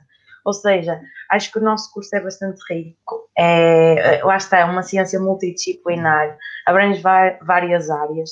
Acho que no futuro, o, o futuro pode nos sorrir sem dúvida e podemos trabalhar em várias áreas. Mas lá está, é como qualquer curso universitário, devemos, devemos investir tempo nele. Não tenham medo de, de, mudar de curso, eu acho que isso é importante. Um, não tenham medo de fazer as escolhas erradas. Um, experimentem vão, divirtam-se, acima de tudo, lá está, levamos muito mais, pelo menos eu levo muito mais de, do meu tempo de, de, de, faculdade, muito mais do que a teoria de X e Y, levo muito mais do que isso, levo pessoas para a vida. E, eh, e para finalizar, queria agradecer mais uma vez este convite. Queria agradecer eh, a todas as pessoas que ficaram aqui a ouvir-nos, não é? Um, dar uma palavra de apreço e de coragem a, a todos os criminólogos e futuros criminólogos. Quero também um carinho especial a todas as pessoas da Lusíada, a todas as pessoas do núcleo, e acho que sim, que o, amanhã pode ser o nosso dia e acho que devemos lutar por um, por um futuro. Muito bem, Chagas Freitas. Muito bem, Chagas Freitas. Não, muito bem. Um, e, e, tu, João? Então, uns conselhozinhos uh, finais primeiro conselho é não irem com ideias definidas ou, ou com ideias que pensam que, que ninguém as vai uh, tentar contrapor ou, ou tentar uh, fazer-vos ver as coisas de, de, pontos de vista diferentes, porque criminologia é mesmo assim e começa desde logo pelas penas, como eu já falei, que não estão aqui para punir ninguém, tem uma finalidade que, que já está mencionada e, portanto, o nosso curso ao longo dos anos, seja com que cadeira for, vai-nos abrir muito os olhos para, para tudo o que é a vida real e para tudo o que está relacionado com o crime, visto que o, que o principal objetivo da criminologia é também entender e explicar o crime para depois o poder combater. Um, agora, em relação aos, aos alunos, aos que possam estar a entrar agora ou que estejam já mesmo a estudar ou que venham a entrar neste curso, seja este curso ou seja outros, porque estando na universidade temos sempre os professores para nos apoiar e eu falo disto por experiência própria, porque estando no núcleo já precisei de ajuda para organizar muitas coisas e mesmo não sendo para isso, os professores estão lá para como nossos colegas, como nossos amigos, para, para nos ajudar, seja para o que for preciso. Daí nós temos os contactos deles, termos uh, os e-mails de, e termos uh, proximidade com eles, seja de uma maneira ou seja de outra. E é o que eu digo, se nós estamos uh, a pregar para ter esta oportunidade de estudar, temos que aproveitar até, até a, última, até a última possibilidade. Portanto, os professores estão lá para para nos apoiarem e sinto que nós devemos sempre aproveitar essa ajuda, tirar as nossas questões e não por exemplo, estar numa aula e querer saber alguma coisa e não falar por vergonha, porque depois vamos querer saber as coisas e não vamos ter, se calhar, a quem perguntar ou com quem nos esclarecer. Por isso. Costuma dizer a minha avó, a minha avó costuma dizer: quem tem vergonha passa mal. E é, e é verdade. Portanto, sejam proativos, eh, envolvam-se eh, em atividades, participem em informações, informações, informações. Foi o que eu tentei fazer ao longo do meu curso. Portanto, é, é isso que eu desejo, que, que não tenham vergonha, que, que se apliquem. Na, também não é para serem ninguém que, que, só, que só estuda e que só está com os olhos nos livros, mas a universidade Além disso, tem muitas mais coisas que, que a Ana já falou e de levarmos muitas amizades para, para a vida. Portanto, vejam sempre o, o lado positivo em tudo e que consigam aprender com isto, porque há quem fale mal da pandemia, mas também há muitas coisas positivas a ver, como por exemplo, se nós estamos aqui hoje todos juntos, é porque a pandemia nos obrigou, se calhar, a recorrer a estas tecnologias e se calhar se, se não tivesse acontecido nada, iríamos estar todos muito mais afastados do que, do que estamos agora. E digo-te já que não sei se, se este um, podcast existia se não fosse a pandemia. Lá está. Portanto... Este podcast começou dia 17 de março, estava eu na quarentena e eu já estava há meses para começar este podcast. Só que a gente acha, às vezes acha que não tem tempo, mas até tem. Um, e depois com a pandemia ganhei aqueles 5 minutos extra diários e eu pensei, pronto, vou gastar aqui mais 5 horas em coisas várias, porque tenho 5 minutos, 5 minutos e 5 horas é tudo muito próximo. Um, então surgiu, surgiu o podcast. Um, mas pronto, então uh, não sei se te interrompi, João, ou se tinhas não, alguma coisa para acrescentar. Penso que está tudo. Se eu me lembrar, depois uh, eu digo. uh, muito bem, muito bem. Pronto, uh, para os resistentes que estão aqui há quase duas horas, muito obrigado, mesmo muito obrigado. Não se esqueçam então de deixar o like e subscrever para apoiar aqui o, o podcast que está em. continua em crescimento e isso tenho-vos agradecer a todos. Mas eu estou aqui é para vocês, portanto, se puderem retribuir um bocadinho, acho que não custa nada, dois cliques. Uh, para quem quiser então, já sabe, tem aqui, vou pôr novamente o link no, no nos comentários. Só com um clique, um único clique nesse link já estão a apoiar o podcast. Depois, se quiserem se hidratar e se gostarem de vinho, ah, neste caso é vinho tinto, é bom. E já disse isto mais que uma vez, se não fosse bom eu não recomendava ao ponto que eu já disse aqui, que a Sagres se viesse ter comigo e dissesse, olha, tem aqui Sagres normal, tipo loira, para te oferecer, eu não quero. Não quero, eu não gosto. Portanto, eu não vou recomendar aqui uma coisa que eu não gosto. Um, se fosse Superboc, obviamente, que eu, por amor de Deus, é só isso, era o sonho neste podcast. Um, portanto, eu só recomendo coisas que não vale a pena estar aqui a enganar ninguém, portanto, é para mim é bom. Um, então, muito obrigado novamente. Nunca me canso de vos agradecer. Acho que nunca é pouco vos agradecer, tanto aos convidados por terem aceito vir cá e não tenho nada que agradecer pelo convite porque vocês estão a fazer um favor a mim e efetivamente é estarem aqui um, é, e ajudar e estamos aqui todos por um, um um, assunto em comum. comum, digamos, e um bem comum, exatamente, que é a tentar ajudar ao máximo os universitários e esclarecer. Até podem, ok, uh, querer saber mais do curso porque já sabem que querem, mas até pode ser do tipo, aí, afinal é isto, não é isto que eu gosto. Pá, dá para todas as vertentes e o mais importante é as pessoas estarem bastante esclarecidas e tomar a decisão, mas também não ter o medo de arriscar, como disse a Ana, e muito bem. Uh, portanto, muito obrigado a todos novamente. Um, para a semana a mais. De quê? Já sabem que eu nunca sei, eu nunca sei, é sempre durante a semana, a última, se vai ser isto ou vai ser aquilo. Uh, portanto, para a semana a mais, marcamos encontrar às nove e meia e um abraço.